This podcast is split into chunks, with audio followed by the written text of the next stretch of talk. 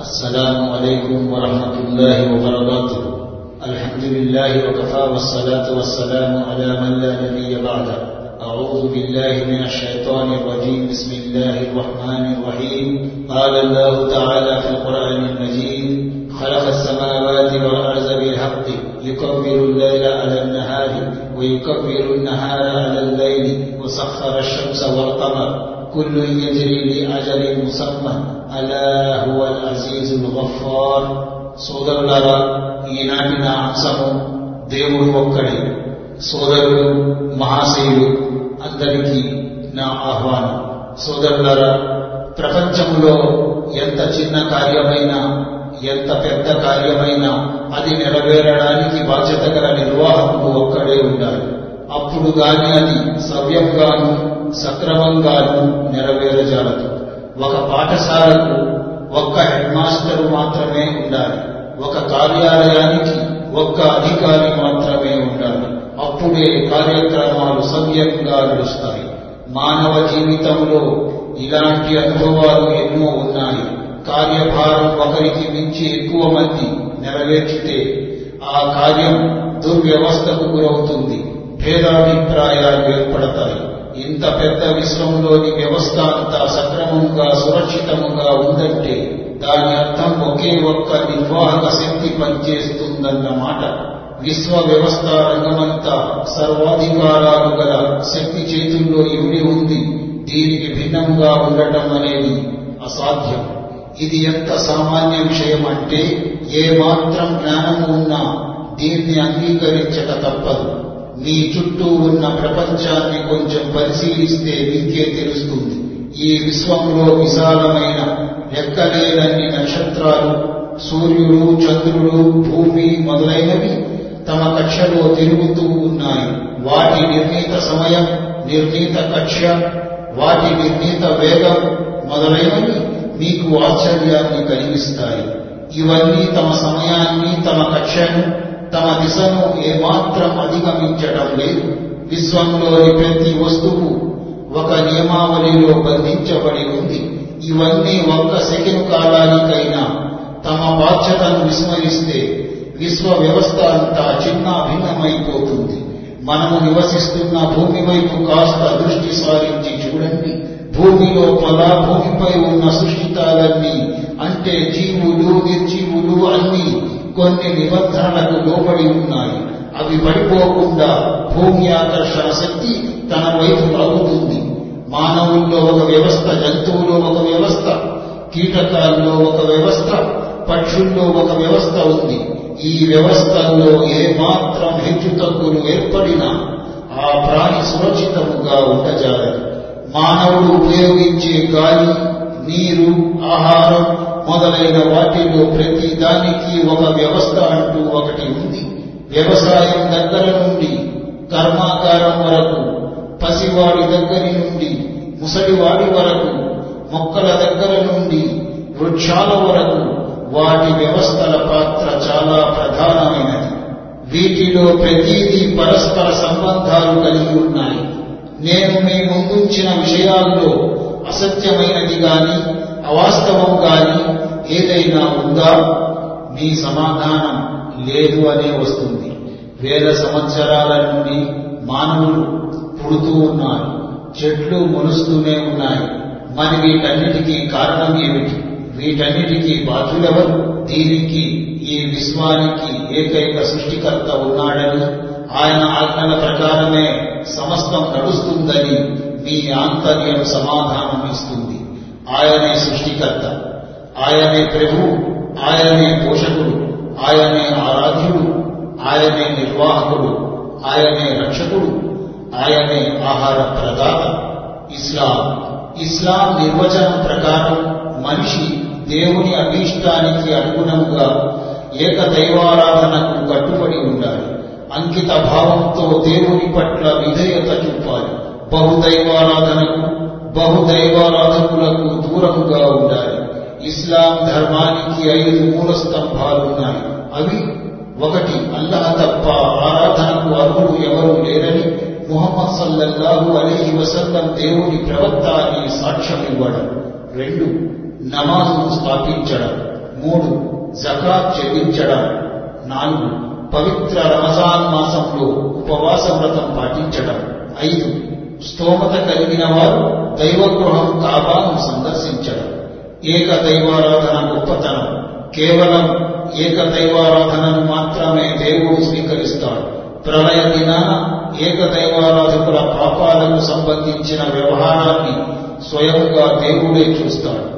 దివ్య పురాణంలో అల్లహతాలా ఇలా సెలవిచ్చాడు. అల్లాహ్ క్షమించనిది కేవలం షిర్క్ మాత్రమే. అది తప్ప ఏ పాపాన్ని అయినా ఆయన తాను ఇష్టపడిన వారి కొరకు క్షమిస్తాడు. ఏక దైవారాధకు తమ పాపాల కారణంగా నరకంలో శాశ్వతంగా ఉండటం అన్నది జరగదు. పాపాల శిక్షను అనుభవించి స్వర్గానికి వెళతారు ఏక దైవారాధనకు తూచా తప్పకుండా సరైన విధంగా కట్టుబడిన వ్యక్తికి నరకం నిషేధించబడింది. లెక్కలు లేకుండా శిక్ష లేకుండా అతను స్వర్గంలో ప్రవేశిస్తాడు. ఏక దైవారాధకులకు మాత్రమే సిఫారసు చేసే అవకాశం లభిస్తుంది? ఈ అనుమతి రెండు షరతులతో లభిస్తుంది. దేవుడు సిఫారసు చేసే అనుమతి చేసే అనుమతి ఇచ్చినప్పుడు ఎవరి కొరకు సిఫారసు చేయబడుతుందో వారి పట్ల దేవుడు సంతోషం వ్యక్తం చేసినప్పుడు మాత్రమే ఈ అనుమతి లభిస్తుంది. దేవుడు ఏకదైవారాధకులను మాత్రమే కాపాడుతాడు. దివ్య పురాణంలో ఈ విషయం ఇలా ప్రస్తావించడం జరిగింది. నిస్సందేహముగా అల్లహ విశ్వసించిన వారిని కాపాడుతాడు. అల్ హజ్ ముప్పై ఎనిమిది. అల్లాహ్ తన దాసుని రక్షించడానికి సరిపోడా? సుమారు ముప్పై ఆరు. భూమిలో ఏకదైవారాధకులకు మాత్రమే ఆధిపత్యం ప్రాతినిధ్యం లభిస్తుంది. దివ్య పురాణంలో అల్లాహ్ తాలా ఇలా సెలవిచ్చాడు. మీలో విశ్వసించి మంచి పనులు చేసే వారికి అల్లాహ్ చేసిన వాగ్దానం ఏమిటంటే ఆయన వారిని వారికి పూర్వం గతించిన ప్రజలను చేసిన విధంగా భూమిపై ప్రతినిధులుగా చేస్తాడు. అల్లాహ్ వారి కొరకు అంగీకరించిన వారి ధర్మాన్ని వారి కొరకు పటిష్టమైన పునాదులపై స్థాపిస్తాడు. వారి భయస్థితిని శాంతి భద్రతలతో కూడిన స్థితిగా మారుస్తాడు. కనుక వారు నాకు దాస్యం చేయాలి. ఎవరిని నాకు భాగస్వాములుగా చేయకూడదు. దాని తరువాత ఎవరైనా అవిశ్వాసానికి పాల్పడితే అటువంటి వారి హద్దులు మీరిన వారు అన్నూరు యాభై ఐదు ఆరాధన. దేవునికి ఇష్టమైన వచనాలు పలుకడాన్ని దేవునికి ఇష్టమైన పనులు చేయడాన్ని ఆరాధన అంటారు. ఆరాధన అన్నది రెండు విషయాలపై ఆధారపడి ఉంది. ధర్మానికి సంబంధించిన ఆచరణలన్నీ కేవలం దేవుని ప్రీతి కొరకు మాత్రమే చేయాలి. అంటే నిర్మలమైన మనస్సుతో ఆచరించాలి. ప్రవక్త మొహమ్మద్ సల్లల్లాహు అలీ వసల్లం సాంప్రదాయాన్ని తూచ తప్పకుండా ఆచరించాలి. లా ఇలాహ ఇల్లల్లాహ్ లా ఇలాహ ఇల్లల్లాహు అంటే అల్లాహ్ తప్ప వేరే దేవుడు లేడు. ఇది విశ్వాసవచనం అంటే కలిమే తౌహీద్. ఇందులో రెండు భాగాలున్నాయి. ఒకటి తిరస్కారానికి సంబంధించినది. అంటే ఒకే ఒక్క దేవుడి తప్ప ఇతర మిథ్యా దైవాలన్నిటినీ తిరస్కరించడం. రెండు ఆమోదానికి సంబంధించినది.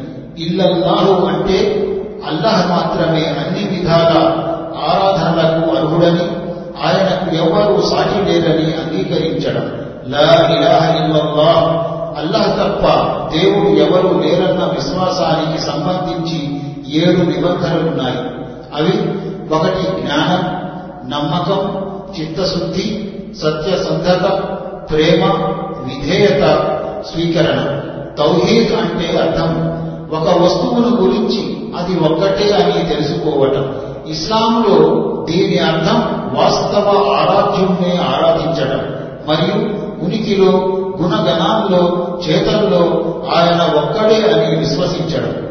తౌహీద్ రకాలు. తౌహీద్లో మూడు రకాలున్నాయి తౌహీద్ రూపియత్ తౌహీద్ అస్మా వ సిఫాత్ తౌహీద్ ఉలూహియత్ తౌహీద్ రూపియత్ అల్లహనే ప్రభువుగా స్వీకరించడం. అంటే అల్లహ మాత్రమే ఏకైక ప్రభువు. ఆయన ఒక్కడే ఒంటరిగా సమస్తం నిర్వహిస్తున్నాడు. అంటే సృష్టించడము ఉపాధి కల్పించడము జీవన్ మరణాలను ప్రసాదించడము అన్ని ఆయన చేతుల్లోనే ఉన్నాయి. సృష్టిలో ప్రభువు ఆయన ఒక్కడే. ఆయనే యజమాని ఆయన అన్ని విషయాలపై ఆధిపత్యం కలవాడు. ఇంతకు ముందు నేను పఠించిన ఖురాన్లోని వాక్యంలో అల్లాహతాలా ఇలా ఆదేశిస్తున్నాడు. ఆయన ఆకాశాలను భూమిని సత్యంతో సృష్టించాడు. ఆయనే పగటిని రేయితోనూ రేణి పగటితోనూ చుట్టివేస్తాడు ఆయనే సూర్యుణ్ణి చంద్రుణ్ణి నియమబద్ధులుగా చేసి ఉంచాడు వాటిలో ప్రతి ఒక్కటి ఒక నిర్ణీత కాలం వరకు సంచరిస్తూ ఉంటుంది. తెలుసుకోండి ఆయనే మహాశక్తివంతుడు మరియు మనించేవాడు అజ్మర్ ఐదు.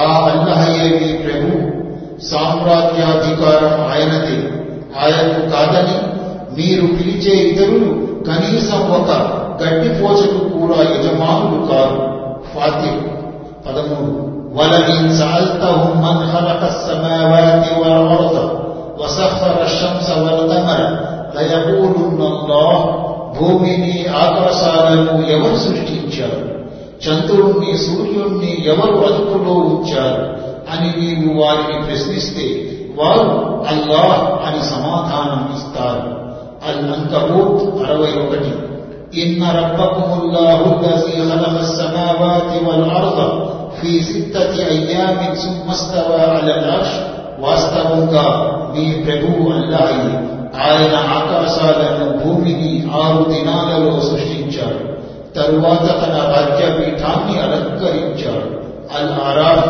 యాభై నాలుగు అల్లాహు الذي خلق السماوات والأرض وأنزل من السماء ماء فأخرج به من الثمرات رزقا لكم భూమిని ఆకాశాలను పుట్టించిన వాడు ఆకాశం నుండి నీళ్లను కురిపించిన వాడు దాని ద్వారా మీ ఆహారం కొరకు రకరకాల ఫలాలను సృష్టించిన వాడు ఆయనే ఇబ్రాహీం ముప్పై రెండు వసహర లకుం మా ఫి సమావాతి వ మా ఫిల్ అర్ది జమీఅన్ మిన్హు భూమిలోను ఆకాశాలలోను సకల వస్తువులను ఆయనే మీకు వసపరిచాడు అల్ జాసియా పదమూడు అలం తరవు అన్న అల్లాహ సఖర లకుం మా ఫి సమావాతి వ మా ఫిల్ అర్జ్ وأسبق عليكم نعمه ظاهرة وباطنة భూమిలోను ఆకాశాలలోనూ ఉన్న సకల వస్తువులను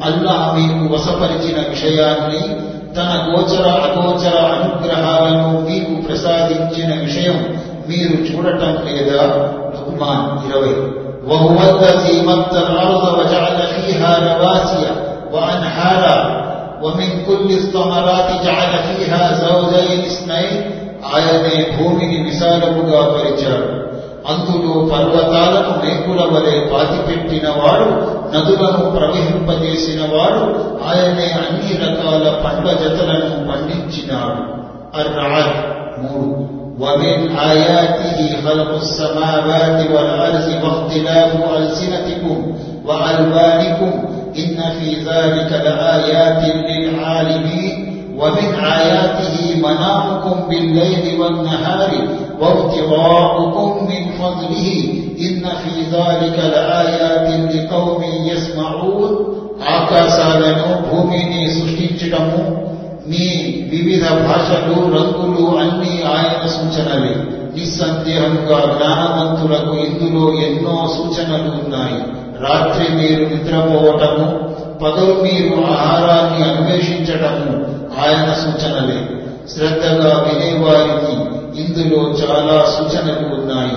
అర్రూమ్ ఇరవై రెండు ఇరవై మూడు إن الذين تدعون من دون الله عباد أمثالكم فادعوهم فليستجيبوا لكم إن كنتم صادقين అల్లాహను కాదని మీరు వేడుకుంటున్న వారు మీలాంటి దాసులే మీలాంటి మానవులే మీరు వారిని ప్రార్థించి చూడండి వారి పట్ల మీకున్న భావాలు నిజమే అయితే ఈ మొరలకు వారు సమాధానం ఇవ్వాలి. అల్ ఆరాఫ్ నూట తొంభై నాలుగు. తౌహీదే ఉలూహియత్. ప్రతి యుగంలో మానవుల్లోని చాలా మంది విశ్వ సృష్టికర్తను తమ వంటి గుణగణాలు గల వ్యక్తిగా భావిస్తూ వస్తున్నారు. వారు తమ అభిప్రాయం ప్రకారం ఆయనకు భార్యా బిడ్డలను కల్పించారు. ఈ విధంగా ఆరాధ్యుల ఒక జట్టు తయారైపోయింది. ప్రాచీన యూనాన్లో ఆరాధ్యులు చాలా అధిక సంఖ్యలో ఉండేవారు. బాబుల్ ఈజిప్టు మరియు ఇండియాలో కూడా ఇదే పరిస్థితి నెలకొని ఉండేది. ఇక్కడ దేవతల దేవీల సంఖ్య చాలా అధికంగా ఉండేది. అయితే ఇండియాలో ఈ పరిస్థితి ఈనాడు కూడా యథాతథంగా ఉంది. అరబ్బుల్లో కూడా ఇటువంటి విశ్వాసాలే చోటు చేసుకొని ఉండేవి. వీరు దైవదూతలను అల్లాహ్ కుమార్తెలుగా భావించేవారు. వాళ్ళకు స్త్రీల పేర్లు పెట్టేవారు. నజం ఇరవై ఎనిమిది. జిన్నుల పట్ల కూడా వీరిలో ఇలాంటి విశ్వాసాలే ఉండేవి. అస్సాఫాత్ నూట యాభై ఎనిమిది. క్రైస్తవులు కూడా ఈ వక్ర మార్గాన్ని అనుసరిస్తూ ఈసా అలైహిస్సలాము అల్లహ కుమారుడుగా భావించారు. ఈనాటి వరకు అంటే ఈ ఆధునిక యుగంలో సాంకేతిక పరిజ్ఞానం ఇంత అభివృద్ధి చెందినప్పటికీ వీరిలోని అధిక శాతం మంది ఈ మూఢనమ్మకాన్ని తమ విశ్వాసముగా పరిగణిస్తున్నారు. వీరిలోని పండితులు పుత్రత్వాన్ని వక్రీకరిస్తూ ఈసా మానవులేవైనా దైవ గుణాలు కలిగి ఉండేవారని పేర్కొనేవారు. అల్లహ పట్ల పూర్వ జాతుల్లో ఉన్న మూఢ విశ్వాసాలను దృష్టిలో పెట్టుకొని ఖురాన్ గ్రంథం బహుదైవారాధనను చాలా కఠినంగా ఖండించింది. అల్లాహే విశ్వ సృష్టికర్త అని ఆయన ఒక్కటే అని ఆయన ఇతరులకు జన్మనివ్వలేదని ఇతరులకు ఆయన జన్మించలేదని కుటుంబాలకు వంశాలకు ఆయన అతీతుడని అతనికి ముందు గాని అతనికి వెనుక గాని ఎవరూ లేరని ఆయన శాశ్వతముగా ఉంటున్నాడని ఉంటాడని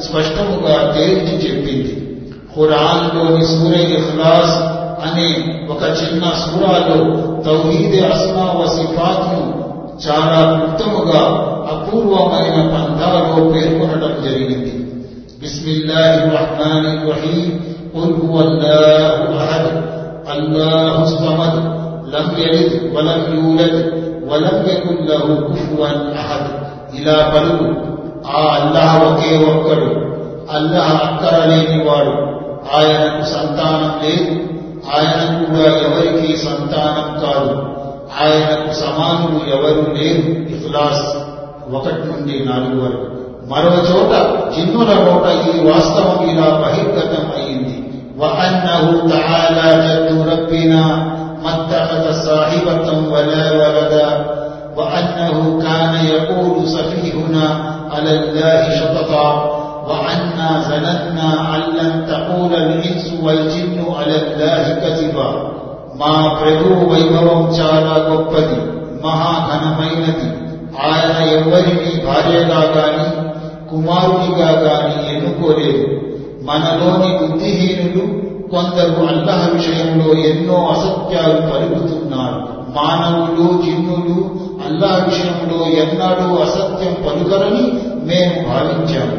సూరా జిన్ మూడు నుండి ఐదు వరకు. తౌహీది అస్మా వ సిఫాత్ తాలా తన ఉనికిలో ఏ విధంగా ఒకే ఒక్కడో అదే విధంగా తన గుణగణాల్లో కూడా ఒకే ఒక్కడు. అతనికి పోలిన వస్తువు ఏదీ లేదు. తౌహీద్ సిఫాత్ అంటే అల్లాహ్ తాలా తన గురించి పేర్కొన్న గుణాలు ఇతరులెవరికి అంటగట్టకూడదు. అంటే ఉదాహరణకు అల్లాహ్ విశ్వంలోని గోచర అగోచరాలన్నీ తెలిసినవాడు.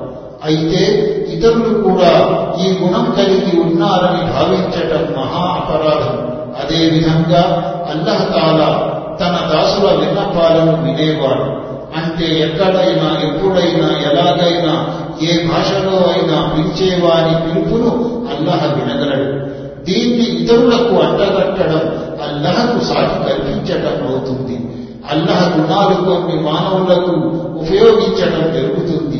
జ్ఞానాన్ని తీసుకోండి. వహువ వికుల్లి షైఇన్ అలీ ప్రతి వస్తువు గురించి ఆయనకు తెలుసు. అల్ నూట రెండు. అదేవిధంగా మానవుని గురించి ఇలా పేర్కొనడం జరిగింది.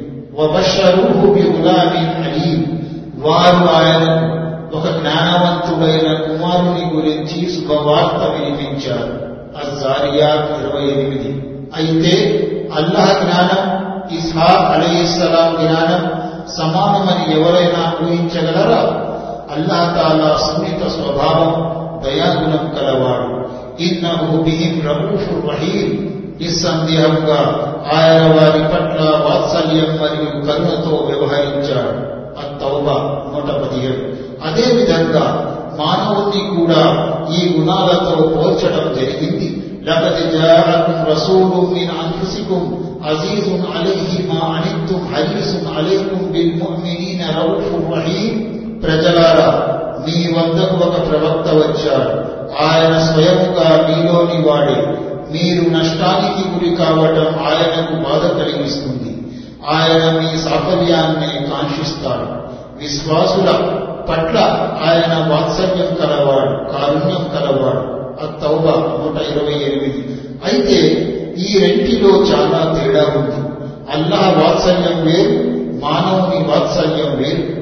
ఈ భేదం తెలియని చాలా మంది అజ్ఞానులు ప్రాపంచిక సంఘటనలను అర్థం చేసుకోలేకపోతున్నారు అదేవిధంగా అల్లాహకు వినేవాడు చూచేవాడు అనే రెండు గుణాలున్నాయి ఇన్నల్లాహకాన సమయం పసీరం నిస్సందేహంగా అల్లహతాలా వినేవాడు చూచేవాడు అన్నిసా యాభై ఎనిమిది. మానవుని గురించి కూడా ఈ గుణాలు ఉపయోగించబడ్డాయి. ఇన్నా హలమన ఇన్సాన మిన్ నుత్ఫతిన్ అంశాజి ఫజల్నాహు సమీఅం బసీరా. మేము మానవుణ్ణి ఒక మిశ్రమ వీర్య ద్వారా సృష్టించాము. అతన్ని పరీక్షించే నిమిత్తం వినేవాడుగా చూసేవాడుగా చేశాము. అద్దహర్ రెండు. అయితే అల్లహ గుణాలు మానవుని గుణాలు ఎంత మాత్రం సమానం కాలేవు ఈ ఉదాహరణల ద్వారా సృష్టికర్త మరియు సృష్టికాల గుణాల యొక్క పదాలలో పోలికలు ఉన్నా వాటి అర్థాలలో ఏమాత్రం పోలికలు లేవని స్పష్టమవుతుంది. మానవుని గుణాలు తాత్కాలికమైనవి. సృష్టికర్త గుణాలు శాశ్వతమైనవి. మానవుని గుణాలు అవయవాలకు కట్టుబడి ఉన్నాయి. కొంతకాలం తరువాత అవి నాశనం అవుతాయి కానీ సృష్టికర్త గుణాలకు ఎలాంటి హద్దులు కట్టుబాట్లు లేవు. సృష్టికర్త గుణాలను సృష్టితాల గుణాలతో పోల్చడం తౌహీదే అస్మా వ సిఫాత్కి విరుద్ధం. తఫ్సీరుల్ మనార్ రచయిత ఇలా పేర్కొన్నారు. ఆయన కారుణ్యమూర్తి. అయితే ఆయన కారుణ్యం సృష్టితాల వంటి కారుణ్యం కాదు. మరియు ఆయన ఆగ్రహం సృష్టితాల ఆగ్రహం వంటిది కాదు. ఇస్తివా అలల్ అర్ష్ కూడా ఆయన గురించి ధృవీకరించబడింది. కానీ రాజుల మాదిరిగా కాదు. అల్లాహతాల నామములు గుణగణాలు చేతలు అన్నీ మనకు బోధించబడ్డాయి. వాటి ద్వారా ఆయన ఔన్నత్యం పరిపూర్ణత టీవీ సుందరత్వం కార్యాల స్థితి మనం తెలుసుకోగలం. వాటిని మనం ఈ పదాల ద్వారానే గుర్తిస్తాం. దీనికి తోడు ఆయనకు కోరినది ఏది లేదని మనకు సెలవీయబడింది పదాలు ఒకే విధంగా ఉన్నాయని వాటి స్థితులు కూడా ఒకే విధంగా ఉంటాయని భావించారా దీని గురించి ఇమాం ఇబ్నె హుజైమా తన రచన కితాబు తౌహీద్లో ఇలా పేర్కొన్నారు. ఆయన దృష్టి ప్రతి వస్తువును ఆవరించి ఉంది. ఆయన సముద్ర గర్భాలలో దాగి ఉన్న వాటిని కూడా చూస్తాడు. ఆయన తన సింహాసనంపై ఉండి ప్రతి వస్తువును వీక్షిస్తాడు మానవుని వద్ద కళ్ళు ఉన్నాయి. కానీ వాటితో కేవలం కళ్ళ ముందు ఉన్న వాటిని చూడగలడు. ఒక్కోసారి అతని కళ్ళకు వస్తువుకు అడ్డంగా ఏదీ లేకపోయినా ఆ వస్తువు కనబడదు. మానవుడు ఆరోగ్యంగా ఉన్న రెండు కిలోమీటర్ల దూరంలో ఉన్న మరో వ్యక్తిని చూడలేడు. అదేవిధంగా ఏ మానవుడు భూమి లోపల ఏమున్నది ఏం జరుగుతుంది భూమి లోపల ఏ ఏ వస్తువులు ఉన్నాయి. అంత ఎందుకు? ఒక వస్తువుపై అర సెంటీమీటర్ మట్టి పొర ఉన్నా దానిని చూడలేరు అంతేకాదు తెర ఉన్నా పొర ఉన్నా చూడలేరు తెలిసిన విషయం ఏమిటంటే అల్లాహతాల గుణగణాల్లో ఎవరు ఏమాత్రం భాగస్వాములు కాలేరు అయితే ఈ వాస్తవం అర్థం కాని అనేక జాతులు ఈ విషయంలో పొరపాటుకు గురయ్యారు. ఖురాన్లో అనేక చోట్ల అగోచర జ్ఞానం కేవలం అల్లాహకు మాత్రమే ఉందని చివరికి దైవదూతలు దైవ ప్రవక్తలకు కూడా అగోచర జ్ఞానం లేదని అల్లహతాలా వాళ్లకు అగోచర జ్ఞానాన్ని ఎంత తెలియజేస్తే అంతే తెలిసేదని స్పష్టముగా పేర్కొనడం జరిగింది قل يا أهل الكتاب تعالوا إلى كلمة سواء بيننا وبينكم ఓ ప్రజలారా మాకు మీకు మధ్య సమానమైన ఒక విషయం వైపుకు రండి. ఆది ఇమ్రాన్ అరవై నాలుగు. ఓ ఇస్రాయేలు సోదరులారా ఉజైర్ అలీసలాం అల్లహతాలా సంతానమని మీరు విశ్వసిస్తున్నారు. ఇంకా అతనికి చావు వచ్చిందని కూడా నమ్ముతున్నారు. అల్లాహతాలా సజీవుడు నిత్యుడు అనే విషయాన్ని గురించి ఎప్పుడైనా ఆలోచించారా? ఆయన సంతానంలోనూ ఈ గొప్ప గుణాలు ఉండాలి మరి. ఉజైర్ అలీస్లాంకి మరణం ఎందుకు సంభవించింది? మరణించిన వాడు అల్లాహతాలా సంతానం ఎలా కాగలడు? ఓ క్రైస్తవ సోదరులారా ఈసా అలహిస్సలాం అల్లాహ్ కుమారులని మీరు విశ్వసిస్తున్నారు. ఇంకా అతనికి శిలువపైకి ఎక్కించారని కూడా నమ్ముతున్నారు. అల్లాహతాలా మహాబలవంతుడు ఆధిక్యత గలవాడు. అనే విషయాన్ని గురించి ఎప్పుడైనా ఆలోచించారా? మరి ఆయన కుమారుడు శిలువపైకి ఎక్కించబడేంత బలహీనుడా?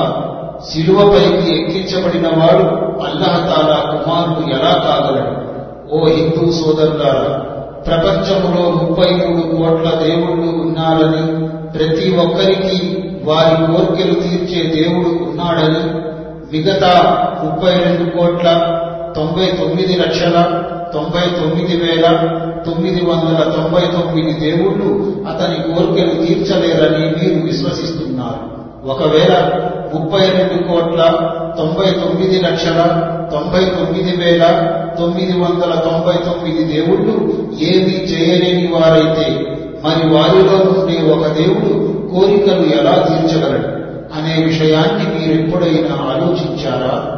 ఓ మహాపురుషులను నమ్మే సోదరులారా అలీ హజ్బేరి నిధులు ప్రసాదిస్తారని ఖ్వాజా మঈనుద్దీన్ చిష్తి తుఫాన్ల నుండి రక్షిస్తారని అబ్దుల్ ఖాదర్ జీలాని కష్టాలను ఆపదలను తొలగిస్తారని ఇమాం బరీ కోటే జాతకాలు సరిచేస్తారని సుల్తాన్ బాహు సంతానం ప్రసాదిస్తారని నీ విశ్వాసం. అలీ హజ్బేరి లేనప్పుడు నిధులు ఎవరు ప్రసాదించేవారు? ముహీనుద్దీన్ చిష్టి లేనప్పుడు తుఫానుల నుండి ఎవరు రక్షించేవారు? అబ్దుల్ ఖాదర్ జీలానీ లేనప్పుడు కష్టాల నుండి ఆపదల నుండి ఎవరు రక్షించేవారు? ఇమాం బరీ కోటే లేనప్పుడు జాతకాలు ఎవరు సరిచేసేవారు? సుల్తాన్ బాహు లేనప్పుడు సంతానం ఎవరు ప్రసాదించేవారు? అనే విషయాన్ని మీరెప్పుడైనా ఆలోచించారా? సోదరులారా నా మాటను కొంచెం ధ్యానంగా వినండి. అల్లహ అవతరింపజేసిన బోధనల్లో ఎలాంటి వ్యత్యాసం ఉండబోదు. కానీ మీ నమ్మకాలు ఆలోచనలు విరుద్ధంగా ఉన్నాయనడానికి సాక్ష్యం ఈ నమ్మకాలు ఆలోచనలు అల్లహతాల తరపున అవతరించబడనివి కావటమే. ప్రజలారా మీకు మాకు మధ్య సమానమైన ఒక విషయం వైపు రండి. దీని బోధనల్లో ఎలాంటి వ్యత్యాసం లేదు. ఆత్మలకు ఔన్నత్యాన్ని స్వాతంత్ర్యాన్ని ప్రసాదిస్తుంది. మానవులకు గౌరవ మర్యాదల్ని గొప్పతనాన్ని ప్రసాదిస్తుంది. మానవులకు శాంతి భద్రతలు ధర్మం న్యాయం సమానత్వం స్వాతంత్ర్యం సోదరభావం ప్రేమానురాగాలు మొదలైన గొప్ప విలువలకు బాధ్యత వహిస్తుంది. మానవ జాతిని నరకాగ్ని నుండి కాపాడుతుంది. అది ఒకే ఒక్క వచనం.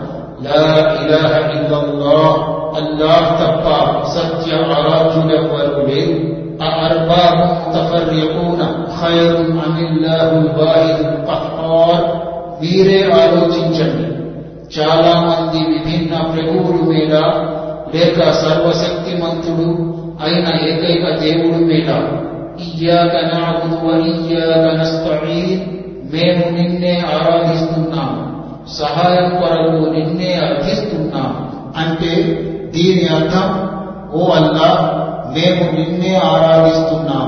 నిన్ను వదిలి ఇతరుల్ని ఆరాధించటం లేదు. ఇందులో అల్లహని ఆరాధిస్తామని ఒప్పుకోలు మరియు ఇతరులను ఆరాధించామని తిరస్కృతి ఉంది. కేవలం అల్లాహ్ను ఆరాధించటమే తౌహీద్ అవుతుంది. అల్లహతో పాటు ఇతరుల్ని కూడా ఆరాధించటం అల్లహకు సాటి కల్పించటం షిర్క్ అవుతుంది. ఎలాంటి ఆరాధన అయినా అది అల్లాకే చెందుతుంది. ప్రవక్తలను మహాపురుషులను పుణ్యాత్ములను పండితులను పూజించడం మహాపాపం. ఎందుకంటే వారందరూ అల్లహ దాసులే.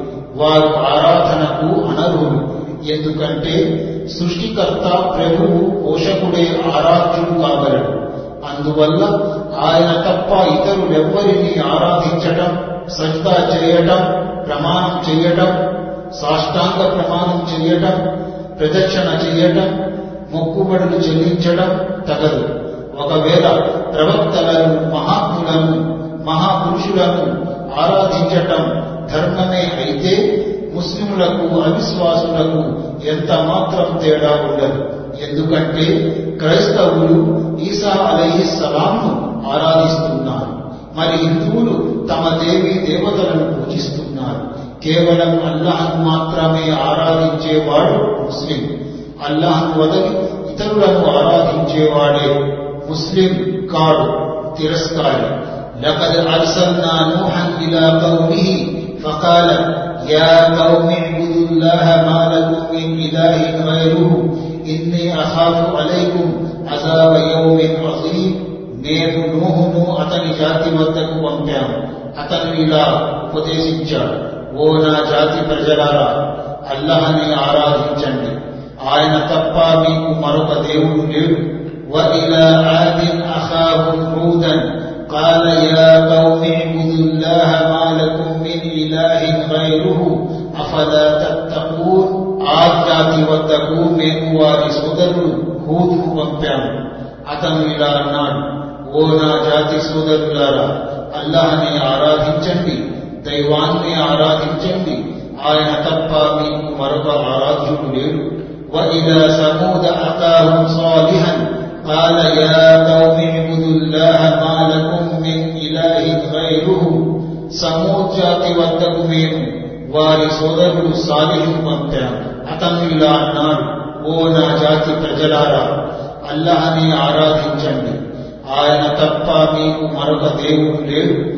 وإلى مدين أخاهم شعيبا قال يا قوم اعبدوا الله ما لكم من إله غيره మేము మదియన్ జాతి వారి వద్దకు వారి సోదరుడు షుఐబును పంపాము అతను ఇలా అన్నాడు ఓ నా సోదరులారా అల్లాహనే ఆరాధించండి ఆయన తప్ప మీకు మరొక దేవుడు లేడు అల్లాహ్ తాలా ప్రతి ప్రవక్తకు కేవలం అల్లహనే ఆరాధించండని ఆయనకు వదలి ఇతరులను ఆరాధించకండి మాత్రమే ఆదేశించాడు.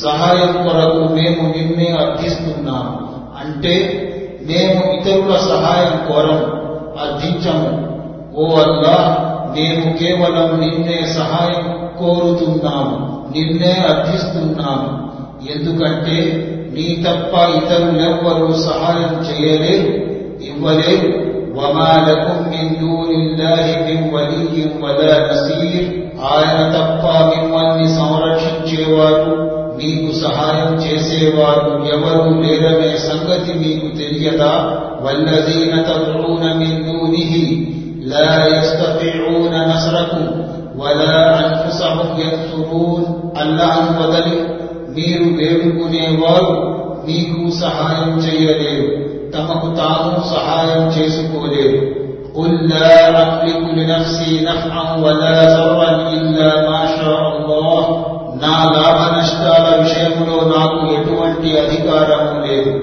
అల్లాహ్ మాత్రమే కోరింది తప్ప కుల్ ఇన్ని లా అమ్లికు లకుం జర్రం వలా రషదా ఓ ప్రవక్త ఇలా పలుకు మీకు నష్టం కలిగించటం లేదా మీకు మేలు చేకూర్చటం అనేది నా అధీనంలో లేదు ఒక హదీసులో ప్రవక్త సల్లల్లాహు అలైహి వసల్లం ఇలా ఉపదేశించారు ఇదా సఅల్త ఫస్అలిల్లాహ్ వైజ స్తఅంత ఫస్తఇన్ బిల్లాహ్ తిర్మిజి ఏ వస్తువునైనా అడిగితే కేవలం అల్లాహనే అడుగు సహాయం కోరితే కేవలం అల్లాహనే సహాయం కోరు وإذا سألك عبادي عني فإني قريب أجيب دعوة الداعي إذا دعاني فليستجيبوا لي وليؤمنوا بي لعلهم يرشدون నా దాసులు నా గురించి నిన్ను అడిగితే నేను వారికి అత్యంత సమీపముగానే ఉన్నానని పిలిచేవాడు నన్ను పిలిచినప్పుడు నేను అతని పిలుపును వింటానని సమాధానం పలుకుతానని ఓ ప్రవక్త నీవు వారికి తెలుపు అయితే వారు నా ఆదేశాలను స్వీకరించాలి నన్ను విశ్వసించాలి తద్వారా వారు మార్గం పొందగలరు వకాల రబ్బుకుము దుడూని అస్తజిబులకు నన్ను ప్రార్థించండి. నేను మీ ప్రార్థనలను అంగీకరిస్తాను. ప్రవక్త సల్లల్లాహు అలైహి వసల్లం ఇలా ఉపదేశించారు. ప్రతి వ్యక్తి తన అవసరాలకు తన ప్రభువునే అర్థించాలి. చివరికి ఉప్పు అయినా సరే ఆయన్నే అర్థించాలి. చెప్పు తెగిపోయిన ఆయన్నే అర్థించాలి. ఎహ్దిన సిరాతల్ ముస్తకీం. ఓ అల్లాహ్ మాకు సన్మార్గం ప్రసాదించు. సన్మార్గం ప్రసాదించటం అనే దానికి రెండు అర్థాలు ఉన్నాయి. సన్మార్గం ప్రసాదించటానికి ఒక అర్థం రుజుమార్గం చూపటం. అల్లాహతాలా ప్రవక్తల ద్వారా ప్రజలందరికీ రుజుమార్గం చూపుతాడు. అయితే కొందరు ప్రవక్తలు చూపిన మార్గాన్ని అనుసరిస్తారు. చాలా మంది తిరస్కరించి దాన్ని అవలంబించరు. సన్మార్గం ప్రసాదించడం అంటే మరో అర్థం భాగ్యం ప్రసాదించడం. అంటే సన్మార్గంపై నడిచే భాగ్యం ప్రసాదించడం. అయితే దాసునిలో సత్యాన్ని పొందే స్వీకరించే తపన ఉన్నప్పుడే ఇది సాధ్యమవుతుంది. అప్పుడు అల్లహతాల ఆ దాసునికి సన్మార్గంపై నడిపిస్తాడు. ఉదాహరణకు అజాన్ ద్వారా అందరినీ ఆహ్వానించడం జరుగుతుంది. అందరూ అజాన్ శబ్దాన్ని వింటున్నారు. అయితే నమాజ్ చదివే భాగ్యం కేవలం నమాజ్ చదవాలనుకునే వారికే కలుగుతుంది. ఇహదిన సిరాతల్ ముస్తకీం సిరాతల్ లజీన అన్అమ్త అలైహిం గైరిల్ మగ్దూబి అలైహిం వలద్దాలీన్ ఈ సన్మార్గం తౌహీద్ మార్గం. ఈ మార్గాన్ని అనుసరించే వారిని అల్లాహ్ అనుగ్రహించాడు. అల్లాహ్ ఆగ్రహానికి గురైన వారు యూదులు వారు తౌహీద్ మార్గాన్ని తిరస్కరించారు. వీరు ఉజయను అల్లహ కుమారుడుగా భావించేవారు ఇంకా వారిని ఆరాధించేవారు. అదేవిధంగా క్రైస్తవులు మార్గభ్రష్టత్వానికి గురయ్యారు. వీరు తౌహీద్ మార్గాన్ని వదిలి ఈసా అలైహిస్సలాము అల్లహ కుమారుడుగా భావించేవారు. అదేవిధంగా విగ్రహారాధకులు తౌహీద్ మార్గాన్ని వదిలి మార్గభ్రష్టత్వానికి గురయ్యారు. అదేవిధంగా సమాధి ఆరాధకులు పూజారులు కూడా మార్గభ్రష్టత్వానికి గురై సమాధులపై సజ్జాలు సాష్టాంగ ప్రమాణాలు చేస్తున్నారు. సమాధుల చుట్టూ ప్రదక్షిణలు చేస్తున్నారు. ఇది ఎంత మాత్రం సన్మార్గం కాదు. తౌహీద్ ఏకదైవారాధన అంటే కేవలం అల్లాహని ఆరాధించాలి. కేవలం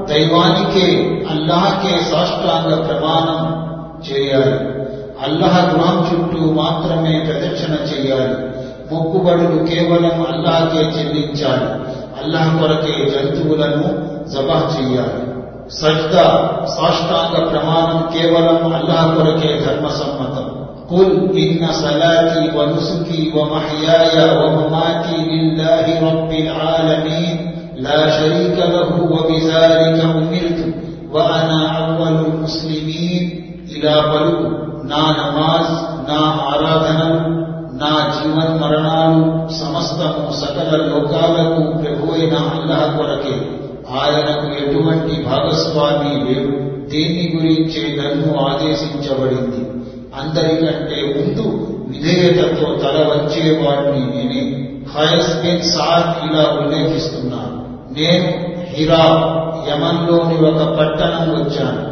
అక్కడి ప్రజలు తమ పాలకునికి సజ్దా చేయడం చూశాను ఈ పాలకుల కంటే ప్రవక్త సల్లల్లాహు అలై వసల్లం సజ్దాకు ఎక్కువ అర్హులని నేను భావించాను. ప్రవక్త సల్లల్లాహు అలై వసల్లం వద్దకు వచ్చిన తరువాత నేనిలా అన్నాను ఓ ప్రవక్త హిరా ప్రజలు తమ పాలకునికి సజ్దా చేయడం నేను చూశాను.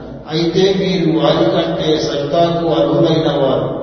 అప్పుడు ప్రవక్త సల్లల్లాహు అలై వసల్లం సరే మీరు నా సమాధి వైపుగా వెళుతూ నా సమాధిపై సజ్దా చేస్తారా అని ప్రశ్నించారు. అప్పుడు నేను లేదు అని సమాధానమిచ్చాను. అప్పుడు ప్రవక్త సల్లల్లాహు అలై వసలం మరి ఇప్పుడు కూడా నన్ను సజ్దా సాష్టాంగ ప్రమాణం చేయకండి. ఒకవేళ నేను ఎవరికైనా ఆదేశిస్తే తమ భర్తలకు సాష్టాంగ ప్రమాణం చేయవని స్త్రీలను ఆదేశించేవాడు. పురుషులకు అల్లహతాలా ప్రసాదించిన ఉన్నత స్థానం కారణంగా అని సమాధానమిచ్చారు అబుదావుద్ మొక్కుబడులు కేవలం అల్లహకే చెల్లించాలి. ఇతరులకు చెల్లించడం ఎంత మాత్రం ధర్మసమ్మతం కాదు. తారిఖ్ బిన్ షిహాబ్ రజియల్లాహు అన్హు ఉల్లేఖన ప్రవక్త సల్లల్లాహు అలైహి వసల్లం ఇలా ప్రవచించారు. ఒక వ్యక్తి కేవలం ఒక్క ఈగ వల్ల నరకంలో ప్రవేశించాడు. మరొక వ్యక్తి స్వర్గంలో. ప్రవక్త సల్లల్లాహు అలైహి వసల్లం అంచలు అదెలా అని విన్నవించుకున్నారు. ప్రవక్త సల్లల్లాహు అలైహి వసల్లం ఇలా వివరించారు. ఇద్దరు వ్యక్తులు ఒక ప్రాంతం గుండా వెళ్ళారు. అక్కడి వర్గానికి ఒక విగ్రహం ఉండేది. ఎవరైనా సరే ఆ విగ్రహానికి నైవేద్యం పెట్టకుండా అక్కడి నుండి వెళ్ళగలిగేవారు కారు. వారిలో ఒకరిని విగ్రహం పేర నైవేద్యం పెట్టమని కోరడం జరిగింది. దానికి అతడు నా వద్ద ఏమీ లేదని సమాధానమిచ్చాడు. అప్పుడు ఆ వర్గం వారు నువ్వు విగ్రహానికి నైవేద్యం పెట్టవలసిందే. అది ఒక్క ఈగ అయినా సరే అని అన్నారు. ఆ ప్రయాణికుడు ఈగను పట్టి విగ్రహానికి నైవేద్యంగా సమర్పించాడు. అతనికి అక్కడి నుండి వెళ్ళే అనుమతి లభించింది. అతడు నరకంలోనికి ప్రవేశించాడు. అక్కడి వర్గం వారు రెండవ వ్యక్తిని కూడా అదే విధంగా ఆదేశించారు దానికి అతడు అల్లహకు తప్ప ఇతరులెవ్వరికీ నేను నైవేద్యాలు సమర్పించను అని సమాధానమిచ్చాడు వారు అతన్ని చంపివేశారు అతడు స్వర్గంలో ప్రవేశించాడు సహాయం కొరకు అల్లహని అర్థించాలి وإذا سألك عبادي عني فإني قريب أجيب دعوة الداعي إذا دعاني فليستجيبوا لي وليؤمنوا بي لعلهم يرشدون నా దాసుడు నిన్ను నా గురించి అడిగితే నేను వారికి అత్యంత సమీపముగానే ఉన్నానని పిలిచేవాడు నన్ను పిలిచినప్పుడు నేను అతని పిలుపును వింటానని సమాధానం పలుకుతానని ఓ ప్రవక్త నీవు వారికి తెలుపు అయితే వారు నా సందేశం స్వీకరించాలి నన్ను విశ్వసించాలి తద్వారా వారు సన్మార్గం పొందగలరు. నోమాన్ బిన్ బషీర్ ఉల్లేఖన. ప్రవక్త సల్లల్లాహు అలైహి వసల్లం దుఆను ఆరాధన అని ఉపదేశించారు. ఆ వెంటనే ఈ వాక్యాన్ని పఠించారు. మీ ప్రభు ఇలా ఆదేశిస్తున్నాడు. నన్ను విన్నవించుకోండి. నేను మీ విన్నపాన్ని అంగీకరిస్తాను. నా ఆరాధన నుండి ముఖం తిప్పుకున్న వారిని నేను అతి త్వరలో అవమానపరచి నరకంలో పడవేస్తాను తిరిమిసి ఉమర్ బిన్ ఖత్తాబ్ రజియల్లాహు అన్హు ఉల్లేఖన ప్రవక్త సల్లల్లాహు అలైహి వసల్లం ఇలా అంటూ ఉండగా నేను విన్నాను ఒకవేళ మీరు అల్లాహ్ను ఎలా నమ్మాలో అలా నమ్మకం కలిగి ఉంటే పక్షులకు ఆహారం ప్రసాదిస్తున్నట్లు ఆయన మీకు ఆహారం ప్రసాదిస్తారు పక్షులు ఉదయం ఖాళీ కడుపులతో వెళతాయి సాయంత్రం కడుపు నింపుకొని వస్తాయి ఇబ్నే మాజా అల్లాహతాలా మనకు అతి సమీపముగా ఉండి నన్ను అడగండి నేను ఇస్తాను అని అంటుంటే మరి మనం అల్లాహ్ను వదని ఇతరులను అడగడం దేనికి అమరవీరులు అల్లాహ్ వద్ద సజీవులుగా ఉన్నారు ولا تحسبن الذين قتلوا في سبيل الله أمواتا بل أحياء عند ربهم يرزقون అల్లాహ్ మార్గంలో హత్య చేయబడిన వారిని మృతులుగా భావించకండి వాస్తవానికి వారు సజీవులు. తమ ప్రభు వద్ద ఆహారాన్ని పొందుతున్నారు. ధార్మిక విద్వాంసులు వాస్తవముగా వారు సజీవముగా ఉన్నారని భావిస్తున్నారు. ప్రామాణిక హదీసుల ద్వారా వారి ఆత్మలు పచ్చని పిచ్చుక గూళ్ళలో ఉంటాయి. అవి స్వర్గ ఫలాలను తింటాయి. అల్లాహ్ సింహాసనం క్రింద నివసిస్తున్నాయి. వారి పట్ల అల్లాహ్ చూపిన గౌరవానికి అవి సంతృప్తిగా ఉన్నాయి. ఇంకా ఇహలోకంలో ఉన్నవారి విశ్వాస సోదరులను గురించి ఇలా ఆలోచిస్తూ సంతోషిస్తున్నారు. వారికి కూడా అక్కడి నుండి వచ్చిన తరువాత భయము గాని విచారం గాని ఉండదు. స్వర్గంలో సుఖభోగాలను వారు అనుభవిస్తున్నారు. హాఫీజ్ ఇబ్నుల్ కయ్యం ఇలా పేర్కొన్నారు. ఈ వాక్యంలో అల్లాహతాల ప్రవక్త సల్లల్లాహు అలైహి వసల్లంను సహచరులను ఓదార్చుతూ ఓహర్ మైదానంలో పోరాడిన అమరవీరులను మృతులుగా భావించకండని వారు అల్లహ వద్ద వాస్తవ జీవితాన్ని గడుపుతున్నారని సమస్త అనుగ్రహాలను పొందుతున్నారని సెలవిచ్చారు. అమరవీరులు అల్లహ వద్ద సజీవముగా ఉన్నారు. సమాధులకు లేదు. వారి భార్యలతో వివాహం చేసుకోవడం వివాహం చేయడం ధర్మసమ్మతమే. ఎందుకంటే వారి భర్తలు ఇహలోకంలో లేరు. అల్లాహ వద్ద సజీవముగా ఉన్నారు. వారి ఆస్తి పంచబడుతుంది. వారి సంతానం అనాథలుగా పరిగణించబడతారు. అమరవీరులు మన మాటలను వినలేరు. ఎందుకంటే వారు ఇహలోకంలో సజీవముగా లేరు. ఆకాశాలపై అల్లహ వద్ద సజీవంగా ఉన్నారు. సమాధి పూజ షిర్క్ మహాపాపం. అబుల్ ఇయాజ్ అసది ఉల్లేఖన. నాతో అలీ రజియల్లాహు ఇలా అన్నారు. ప్రవక్త సల్లల్లాహు అలైహి వసల్లం నన్ను పంపిన పని మీద నిన్ను నేను పంపనా. మొదటిది కనిపించిన చిత్రాల్ని చెరిపివేయడం. రెండవది ఎత్తుగా కట్టబడిన సమాధులను నేలమట్టం చేయడం. ముస్లిం. రెండు. ప్రవక్త సల్లల్లాహు అలైహి వసల్లం సమాధులపై కట్టడాలు నిర్మించటాన్ని వాటిపై కూర్చోవటాన్ని వాటిని అలంకరించటాన్ని నిషేధించారు. ముస్లిం. సమాజం పటిష్టముగా తయారు చేయటాన్ని వాటిపై ఎలాంటి వాక్యాలైనా లిఖించటాన్ని ప్రవక్త సల్లల్లాహు అలీ వసల్లం నిషేధించారు. అబుదావు యూదులను క్రైస్తవులను అల్లహతాలా ఈ కారణంగానే శపించారు వారు ప్రవక్తల సమాధులను ఆరాధనాలయాలుగా మస్జిదులుగా చేసుకునేవారు. అందువల్లే ప్రవక్త సల్లల్లాహు అలీ వసల్లం దీని నుండి తన అంతర సంఘాన్ని హెచ్చరించారు.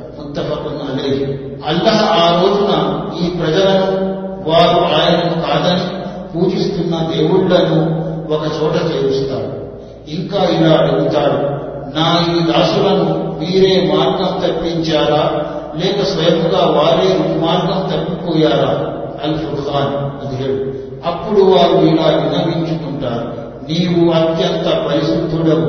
నిన్ను తప్ప మరొకరిని మా రక్షకుడుగా చేసుకునే ధైర్యం ఎంత మాత్రం మాకు లేదు. కానీ నీవు వారికి వారి పూర్వీకులకు ప్రాపంచిక అనుగ్రహాలను పుష్కలంగా ప్రసాదించావు. చివరకు వారు ఉపదేశాన్ని మరచి దౌర్భాగ్య స్థితికి చేరుకున్నారు. అల్ ఫుర్ఖాన్ పద్దెనిమిది. అగోచర జ్ఞానం. అగోచర జ్ఞానం కేవలం అల్లహకు తప్ప మరివరికి లేదు. قل لا أملك لنفسي نفعا ولا ضرا إلا ما شاء الله ولو كنت أعلم الغيب لاستكثرت من الخير وما مسني السوء إن أنا إلا نذير وبشير لقوم يؤمنون ఓ ప్రవక్త ఇలా పలుకు నా లాభ నష్టాల విషయములో నాకు ఎటువంటి అధికారము లేదు అల్లహ కోరింది తప్ప నాకే గొప్ప అగోచర జ్ఞానం ఉన్నట్లయితే నేను ఎన్నో ప్రయోజనాలను నా కొరకు పొంది ఉండేవాణ్ణి. నాకు ఎన్నటికీ ఏ నష్టము వాటిల్లేది కాదు. అయితే నేను కేవలం విశ్వసించే వారికి హెచ్చరించేవాడిని. శుభవార్త ఇచ్చేవాడిని మాత్రమే. అల్ అరాఫ్ నూట ఇరవై ఎనిమిది. అబు హురేరా ఉల్లేఖనం. ఒకనాడు ప్రవక్త సల్లల్లాహు అలైహి వసల్లం తన అంచరుల మధ్య కూర్చుని ఉన్నారు ఒక వ్యక్తి వచ్చి ప్రళయం ఎప్పుడు సంభవిస్తుంది అని ప్రశ్నించాడు. దానికి ప్రవక్త సల్లల్లాహు అలైహి వసల్లం ప్రశ్నించబడిన వాడు ప్రశ్నించిన వానికంటే ఏమాత్రం అధికంగా ఎరుగడు. అయితే నీకు దాని సూచనలు మాత్రం తెలియజేస్తున్నాను. మొదటి సూచన ఏమనగా స్త్రీ తన యజమానిని కంటుంది రెండవది దుస్తులు చెప్పులు ధరించని వారు నాయకులుగా చలామణి అవుతారు. మూడవది పశువుల కాపరులు పెద్ద పెద్ద భవనాలు నిర్మిస్తారు. ఇంకా తీర్పు దినం ఈ ఐదు విషయాల్లో ఉంది. వీటి గురించి అల్లాహకు తప్ప ఇతరులెవ్వరికీ తెలియదని అంటూ వాక్యం పఠించారు. నిస్సందేహంగా అల్లాహకే ప్రళయ జ్ఞానం ఉన్నది. ఆయనే వర్షం కురిపిస్తాడు. గర్భాలలో ఏమున్నదో ఆయనకే తెలుసు. తాను నీకు ఏమి సంపాదించనున్నదో ఏ ప్రాణి ఎరుగదు ఎక్కడ మృత్యువు సంభవిస్తుంది అనేది ఎవరికీ తెలియదు. అల్లాహే అన్ని తెలిసినవాడు అన్నిటినీ కనిపెట్టి ఉన్నవాడు. లుకుమాన్ ముప్పై నాలుగు ముస్లిం. జిన్నాతులకు అగోచర జ్ఞానం లేదు. ఫలమ్మా కజైన అలైహిల్ మౌత మా గల్లహు అల మౌతిహి إلا دابة الأرض تأكل من ساقه فلما خر تبينت الجن أن لو كانوا يعلمون الغيب ما لبثوا في العذاب المحيط సులైమాన్ పై మేము మరణ నిర్ణయాన్ని అమలు జరిపినప్పుడు జిన్నాతులకు అతని మరణ వార్త తెలియజేసిన అతని చేతి కర్రను తింటూ ఉన్న చీడపురుగు తప్ప మరొకటేది కాదు సులైమాన్ పడిపోగా తమకు అగోచర జ్ఞానం ఉండి ఉంటే ఈ అవమానకరమైన బాధకు గురై ఉండేవారు కాము అని జిన్నాతులకు స్పష్టముగా తెలిసిపోయింది.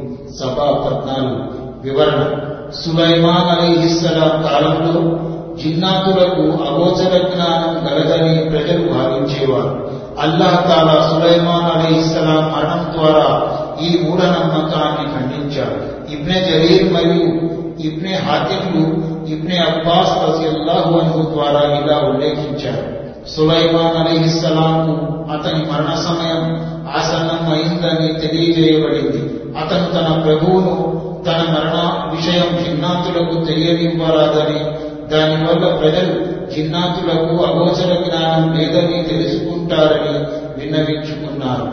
ఆ తరువాత అతను తన చేతికర్ర సహాయంతో నమాజు చదవడం ప్రారంభించారు. నమాజు స్థితిలోనే అతనికి మరణం సంభవించింది. జిన్నాతులు తమ పనులలో నిమగ్నమై ఉన్నారు. చాలా కాలం వరకు వారికి ఈ విషయం తెలియలేదు. అల్లా ఆదేశానుసారం చీడపురుగు చేతికర్ర క్రింద భాగం నుండి తినివేసింది కర్ర పట్టు తప్పడం వల్ల సులైమాన్ శరీరం క్రింద పడింది.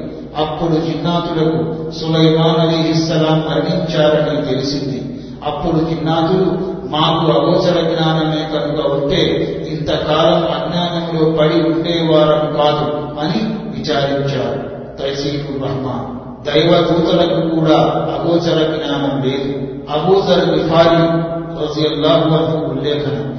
ప్రవక్త సల్లల్లాహు అలైహి వసల్లం ఇలా తెలిపారు నా ఇంటి పైకప్పు తెరవబడింది అప్పుడు నేను మక్కాలో ఉన్నాను. ఆ తరువాత జిబ్రాయిల్ దిగాడు అతను నా గుండెను చీల్చి దాన్ని సంజం జలంతో శుభ్రపరిచాడు ఆ తరువాత ఒక బంగారు కళ్ళెం తెచ్చారు. అది విశ్వాసం మరియు వివేకంతో నిండి ఉంది. దాన్ని నా గుండెలో వేశారు. ఆ తరువాత మళ్ళీ నా గుండె అతికించారు దానిపై ముద్ర వేశారు. ఆ తరువాత అతను నా చేయి పట్టుకొని నన్ను ఆకాశం వైపుకు తీసుకుని వెళ్ళారు. మేము మొదటి ఆకాశానికి చేరుకున్నాము. అది మూయబడి ఉంది. అప్పుడు జిబ్రహీల్ ఆకాశం ద్వారా పలుకునికి తిరువమని ఆదేశించాడు. అతను మీరెవరు? అని అన్నాడు. జిబ్రహీల్ అని సమాధానం ఇవ్వబడింది. దానికి అతను మీ వెంట ఎవరైనా ఉన్నారా? అని ప్రశ్నించాడు. అప్పుడు జిబ్రహీల్ ముహమ్మద్ సల్లల్లాహు అలీ వసల్లం నా వెంట ఉన్నారు అని అన్నారు అతను మళ్ళీ అతను పిలువబడ్డారా?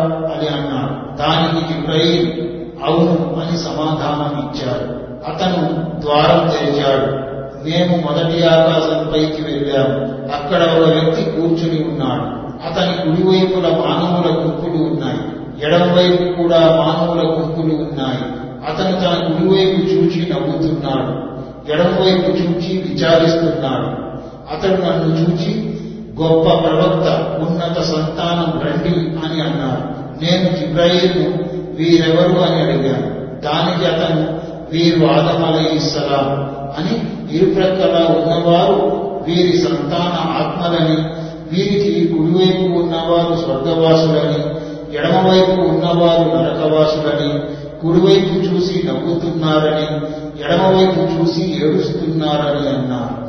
ఆ తరువాత ఇబ్రాహీం నన్ను తీసుకొని రెండవ ఆకాశం వైపు ఎక్కారు. అక్కడి ద్వారపాలకుడు కూడా మొదటి ఆకాశ ద్వారపాలకుడు ప్రశ్నించినట్టే ప్రశ్నించాడు. చివరికి ద్వారం తెరువబడింది. అనస్ రజియల్లాహు ఇలా వివరించారు. అబూజర్ రజియల్లాహు ఇలా తెలిపారు. ప్రవక్త సల్లల్లాహు అలై వసల్లం ఆకాశాల్లో ఆదం అలైహి సలాం ఇద్రీస్ అలైహి సలాం మూసా అలైహి ఇబ్రాహీం అలైహి ఈసా అలైహి సలాంలను చూశారు. కానీ ప్రతి ఒక్కరి గురించి ప్రస్తావించలేదు. కేవలం ఇలా అన్నారు. మొదటి ఆకాశంపై ఆదం అలైహిస్సలాం కలిశాను. ఆరవ ఆకాశంపై ఇబ్రాహీం అలైహిస్సలాం కలిశాను. అనస్ రజియల్లాహు ఇలా అన్నారు. ప్రవక్త సొల్లహు అలీ వసల్లంను తీసుకొని జిబ్రాయిల్ అలీ సలాం ఇద్రీస్ అలీ ఇస్లాం వద్దకు వెళ్ళినప్పుడు ఉత్తమ ప్రవక్త ఉత్తమ సోదరులు రండి అని అన్నారు. వీరెవరని నేను జిబ్రాయిల్ అడిగాను. దానికి జిబ్రాయిల్ వీరు ఇద్రీస్ అలీ ఇస్లాం అని అన్నారు. ఆ తరువాత మేము మూసా అలీ ఇస్లాంను కలిశాము. అతను గొప్ప ప్రవక్త ఉన్నత సోదరుడు రండి అని స్వాగతం పలికారు. వీరెవరని నేను అడిగాను. దానికి జిబ్రాయిల్ వీరు మూసా అలీ ఇస్లాం అని అన్నారు. ఆ తరువాత నేను ఈసా అలీ ఇస్లాంను కలిశాను. అతను కూడా ఉన్నత ప్రవక్త ఉన్నత సోదరుడు రండి అని స్వాగతం పలికారు. నేను జిబ్రాయిల్ను వీరెవరు అని అడిగాను. అప్పుడు జిబ్రాయిల్ వీరు ఈసా అలీ ఇస్లాం అని అన్నారు ఆ తరువాత నేను ఇబ్రాహీం అలీ ఇస్లాంను కలిశాను వారు కూడా గొప్ప ప్రవక్త ఉన్నత కుమారులు రండి అని స్వాగతం పలికారు నేను జిబ్రాయిల్ను వీరెవరు అని అడిగాను దానికి అతను వీరు ఇబ్రాహీం అలీహిస్సలాం అని సమాధానం ఇచ్చారు ఇబ్న షిహాబ్ ఇలా అన్నారు నాకు అబూబకర్ బిన్ హజ్మ్ ఇలా తెలిపారు అబ్దుల్లాహ్ బిన్ అబ్బాస్ మరియు Abu Wahab Amir bin Abde Umar ఇద్దరు ఇలా అనేవారు. ప్రవక్త సల్లల్లాహు ఇలా తెలిపారు జిబ్రాయిల్ నన్ను తీసుకొని ఒక ఎత్తైన ప్రదేశంపైకి చేరారు. అక్కడ నేను కలం రాస్తున్న శబ్దం విన్నాను. ఇబ్న హసన్ మరియు అనస్ బిన్ మాలిక్ ఇలా ఉల్లేఖించారు. ప్రవక్త సల్లల్లాహు ఇలా తెలిపారు ఆ తరువాత అల్లాహతాల నా ఉమ్మత్ ముస్లిం సంఘంపై యాభై నమాజులు విధించాడు. ఈ ఆదేశాన్ని తీసుకొని వెనుతిరిగి మూసా వద్దకు వెళ్ళాను. అప్పుడు మూసా అలీసరా మీ సంఘానికి ఏమి ఆదేశించబడింది? అని ప్రశ్నించారు. యాభై నమాజులు అని నేనన్నాను మీరు మళ్ళీ మీ ప్రభు వద్దకు వెళ్ళండి. మీ సంఘం దీన్ని నిర్వర్తించలేదు. అని మూసా అలీసరా అన్నారు. మళ్ళీ నేను అల్లా సన్నిధికి వెళ్ళి నమాజులు తగ్గించమని కోరాను. అల్లాహ్ కొన్ని నమాజులు తగ్గించాడు. మళ్ళీ మూసా వద్దకు వెళ్ళాను. మూసా అలీసలాం మళ్ళీ నీ ప్రభు వద్దకు వెళ్ళు. నీ సంఘం వీటిని నిర్వర్తించలేదు అని అన్నాను నేను మళ్ళీ అల్లహ వద్దకు వెళ్ళాను. కొన్ని నమాజులు తగ్గించబడ్డాయి. ఈ విధంగా అనేక సార్లు జరిగింది. చివరిగా ఐదు నమాజులు విధిస్తున్నాను. అయితే ఈ ఐదు నమాజులు యాభై నమాజులకు సమానం నా వద్ద మాట మారదు అని అల్లా సెలవిచ్చాడు. మళ్ళీ నేను మూసా వద్దకు వెళ్ళాను. అతను మళ్ళీ వెనక్కి వెళ్ళు అని అన్నారు నాకు సిగ్గు వేస్తుందని నేను వెళ్ళనని అన్నాను ఆ తరువాత జిబ్రహీల్ అలీస్లాం నన్ను తీసుకొని బయలుదేరారు. చివరికి నన్ను సిద్రతుల్ ముంతహా వరకు చేర్చారు. దాన్ని రకరకాల రంగులు కప్పివేసి ఉన్నాయి. అది ఏమిటో నాకు అర్థం కాలేదు. ఆ తరువాత నన్ను స్వర్గంలోనికి తీసుకువెళ్ళారు అక్కడ నేను ముత్యాల నదులను చూశాను. అక్కడి మట్టి అంతా ముష్మయంగా ఉంది బుహారి ప్రవక్త సల్లల్లాహు అలీ వసలంకు అగోచర జ్ఞానం ఉండేది కాదు ఒకవేళ ప్రవక్త సల్లల్లాహు అలీ వసలంకు అగోచర జ్ఞానమే గనుక ఉండి ఉంటే తాయిఫ్ వెళ్ళి ఉండేవారు కాదు ఎందుకంటే తాయిఫ్ ప్రజలు ప్రవక్త సల్లల్లాహు అలీ వసలంను తిరస్కరించారు రాళ్ళతో కొట్టి గాయపరిచారు ఒకవేళ ప్రవక్త సల్లల్లాహు అలీ వసల్లంకు అగోచర జ్ఞానమే కనుక ఉంటే ఓహద్ యుద్ధంలో ప్రవక్త సల్లల్లాహు అలీ వసల్లంకు అంచరులకు నష్టం వాటిల్లి ఉండేది కాదు. డెబ్బై మంది అంచరులు చనిపోయి ఉండేవారు కాదు. ఒకవేళ ప్రవక్త సల్లల్లాహు అలీ వసల్లంకు అగోచర జ్ఞానమే కనుక ఉంటే ఇఫ్ సంఘటనలో ప్రవక్త సల్లల్లాహు అలీ వసల్లం మరియు అంచరులు ఆందోళనకు గురయ్యేవారు కాదు. అల్లాహతాలా దైవవాణి ద్వారా ఆయిషా రజియల్లాహు అన్హా పరిశుద్ధురాలు అని ఆరోపించిన వారు అబద్ధాల కోరులని తెలియపరిచారు మూసా అలీ ఇస్లాంకు అగోచర జ్ఞానం ఉండేది కాదు وما عاجلك عن قومك يا موسى قال هم أولئي على أثري وعجلت إليك ربي لترضى قال فإنا قد فتنا قومك من بعدك وأذلهم السامري ఓ మూసా ఏ విషయం నిన్ను నీ జాతి ప్రజల కంటే ముందుగా తొందరపాటుకు గురి చేసింది. మూసా అలీస్లాం అన్నారు వారు నా వెనుకనే వస్తున్నారు. నా ప్రభు నీవు సంతోషించాలని నేనే త్వరగా నీ సన్నిధికి చేరాను. అలా అయితే విను మేము నీకు పరోక్షంగా నీ జాతి ప్రజలను పరీక్షకు గురి చేశాము. సామరీ వారిని మార్గభ్రష్టత్వానికి గురి చేశాము. అటు మూసా అలీస్లాం అల్లాహ్ పిలుపు మేరకు బయలుదేరారు. ఇటు వారి జాతి వెనుక ఉండిపోయింది. మూసా అలీస్లాంకు కొంత దూరంలోనే ఉండేది. ఆవు దూడను ఆరాధించడం ప్రారంభించింది. కానీ ఈ విషయం మూసా అలైహిస్సలాంకు ఏమాత్రం తెలియదు. అల్లాహ్ తాలా మూసా అలైహిస్సలాంను మీ జాతి ఆవు దూడను ఆరాధిస్తుందని మార్గభ్రష్టత్వానికి గురి అయిందని తెలియపరిచాడు. మూసా అలీస్లాం సజీవముగా ఉండేవారు. మూసా అలీస్లాం జాతి వారికి సమీపముగానే ఉండేది కానీ మూసాకు తన జాతి పరిస్థితి ఏమాత్రం తెలిసి ఉండలేదు. మరి అలాంటప్పుడు సామాన్య మానవులైన ఔలియాలకు అగోచర జ్ఞానం ఎలా ఉంటుంది? ప్రవక్త సల్లల్లాహు అలైహి వసల్లంకు అగోచర జ్ఞానం ఉండేది కాదు మూసా అలైహి సలాంకు అగోచర జ్ఞానం ఉండేది కాదు అలాంటప్పుడు ఔలియాలు మరణించిన తరువాత కూడా వారికి అగోచర జ్ఞానం ఎలా ఉంటుంది ఔలియాలు ప్రవక్తల కన్నా గొప్పవారా మరణం ప్రతి ఒక్కరికి చివరికి ప్రవక్తలకు కూడా ఉంది وما محمد إلا رسول قد خلت من قبله الرسل أفإن مات أو قتل انقلبتم على أعقابكم ومن ينقلب على عقبيه فلن يضر الله شيئا وسيجزي الله الشاكرين ముహమ్మద్ ఒక ప్రవక్త తప్ప మరేమీ కాదు అతనికి పూర్వం చాలా మంది ప్రవక్తలు గతించారు అటువంటప్పుడు ఒకవేళ అతను మరణిస్తే లేదా హత్య చేయబడితే మీరు వెనుకడుగు వేసి మరలిపోతారా గుర్తుంచుకోండి మరణిపోయేవాడు అల్లహకు ఏమాత్రం నష్టం కలిగించలేడు కానీ అల్లహకు కృతజ్ఞత చూపే దాసులుగా జీవించే వారిని ఆయన తగు విధంగా ప్రతిఫలం ప్రసాదిస్తాడు ఆలి నూట నలభై నాలుగు వ్యాఖ్యానం. సల్లుల్లాహు అలీ వసల్లం కేవలం ప్రవక్త మాత్రమే. అంటే అతని బాధ్యత కేవలం సందేశ ప్రచారమే.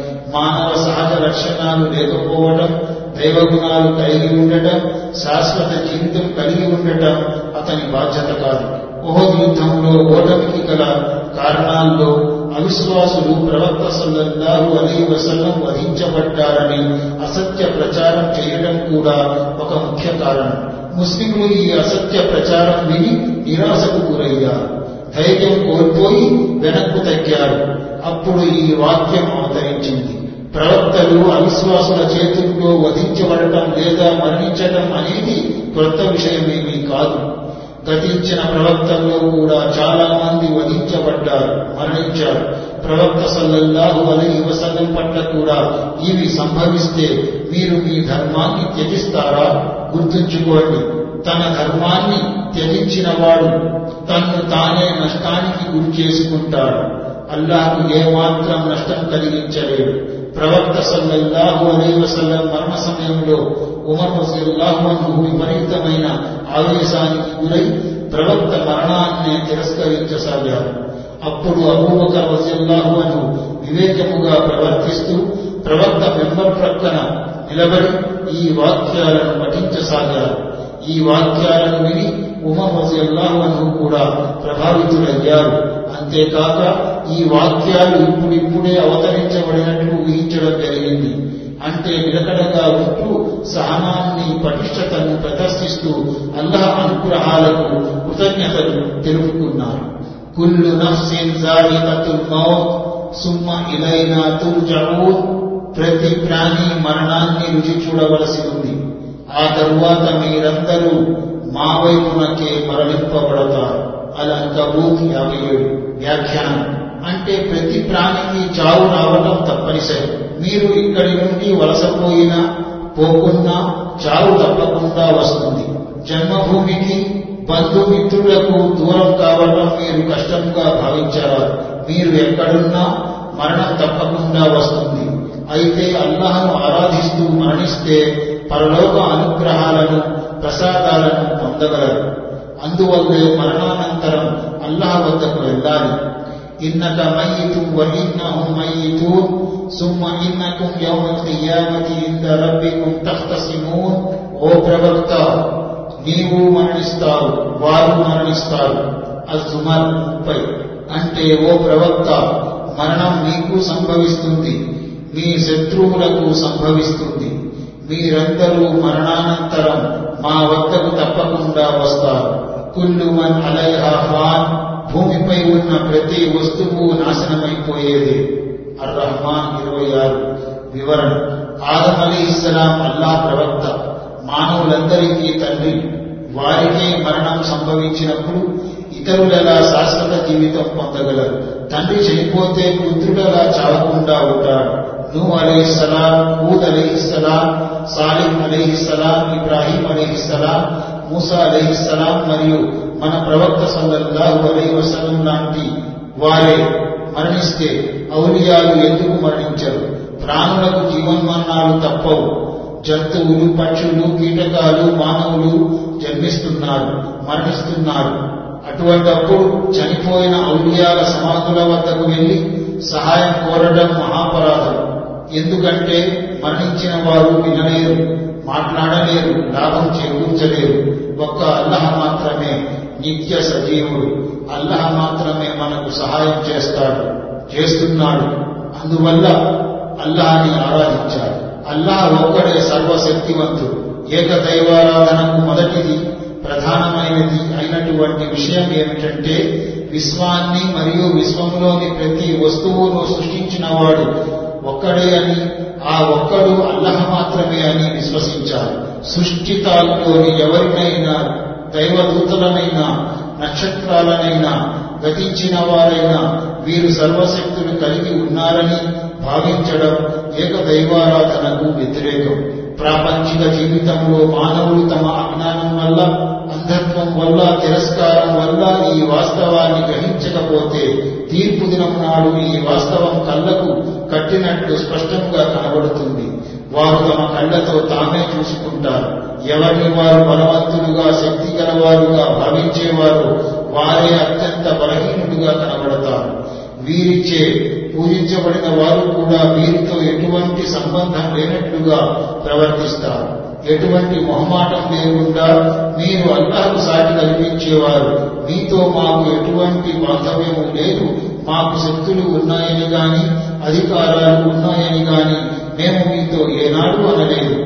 ఇదంతా మీరు కల్పించుకున్నారు. సర్వశక్తియుక్తులు కేవలం అల్లహకు తప్ప ఇతరులెవ్వరికీ లేవు అని అంటారు. అన్న రూపత లిల్లాహి జమీయా సర్వశక్తులు అధికారాలు అల్లాహ్ గుప్పెట్లోనే ఉన్నాయి అల్బకర నూట అరవై అల్లాహ్ ఒక్కడే ఈ విశ్వానికి పాలకుడు పోషకుడు నిర్వాహకుడు విశ్వ పరిపాలన పెత్తనం అంతా అల్లాహ్ చేతుల్లోనే ఉంది మరో విధంగా చెప్పాలంటే ఆయనే పాలకుడు పోషకుడు నిర్వాహకుడు అయితే ఈ పరిపాలనలో సంరక్షణలో నిర్వహణలో ఆయనకు ఎవరు సహాయకులు గాని సహవర్తులు గాని లేరు అంతేకాక అల్లాహతాల తన సృష్టిలోని ఎవరిని భాగస్వాములుగా నియమించడం లేదు అందువల్ల సృష్టించడము పాలించడము కేవలం దేవుని చేతుల్లోనే ఉంది అల్లాహ్ చేతుల్లోనే ఉంది ఇన్న రబ్బకుముల్లాహు الذي خلق السماوات والأرض في ستة أيام ثم استوى على العرش يغشي الليل النهار يطلبه حثيثا والشمس والقمر والنجوم مسخرات بأمره ألا له الخلق والأمر تبارك الله رب العالمين వాస్తవం ఏమిటంటే మీ ప్రభు అల్లహయే ఆకాశాలను భూమిని ఆరు దినాలలో సృష్టించాడు తరువాత తన రాజ్యపీఠాన్ని అలంకరించాడు రాత్రిని పగటిపై కప్పివేస్తాడు పగలు రాత్రి వెంట పరుగులు తీస్తూ ఉంటుంది. మరియు ఆయన సూర్యుణ్ణి చంద్రుణ్ణి నక్షత్రాలను పుట్టించారు అన్ని ఆయన ఆదేశానికి కట్టుబడి ఉన్నాయి. గుర్తుంచుకోండి సృష్టించటం ఆయనకే చెందుతుంది. దానిపై ఆధిపత్యము ఆయనది. అల్లా అనంతమైన శుభాలు కలవాడు. సకల లోకాలకు ప్రభు స్వామి. అల్ ఆరా యాభై నాలుగు. అల్లాహయే కష్టాలను తొలగించేవాడు. ఆపద్బాంధవుడు సృష్టించటంలోనూ పాలించటంలోనూ నిర్వహించటంలోనూ సంరక్షించటంలోనూ ఇతరులెవ్వరికీ ఎటువంటి పాత్ర లేనప్పుడు మానవుల కష్టాలను ఆపదలను దుఃఖాలను తొలగించే బాధ్యత కూడా అల్లాహపైనే ఉండాలి. అందువల్ల తప్పనిసరిగా ఆయన్నే విన్నవించుకోవాలి ఆయన్నే వేడుకోవాలి. అల్లాహను వదలి ఇతరులను సహాయం కొరకు వేడుకునేవారు వారిని అల్లాహకు సాటి కల్పిస్తున్నారు అయితే వాస్తవం దీనికి భిన్నముగా ఉంది. ఖురాన్లో వలి అనే పదం ఉపయోగించబడింది. ఇంకా చాలా చోట్ల అల్లాహ్ మాత్రమే మానవుల వలి అని పేర్కొనబడింది. ఇంత స్పష్టముగా తెలియపరిచిన చాలా మంది మానవులు అల్లా భక్తులను వలీలు కార్యసాధకులుగా భావిస్తున్నారు.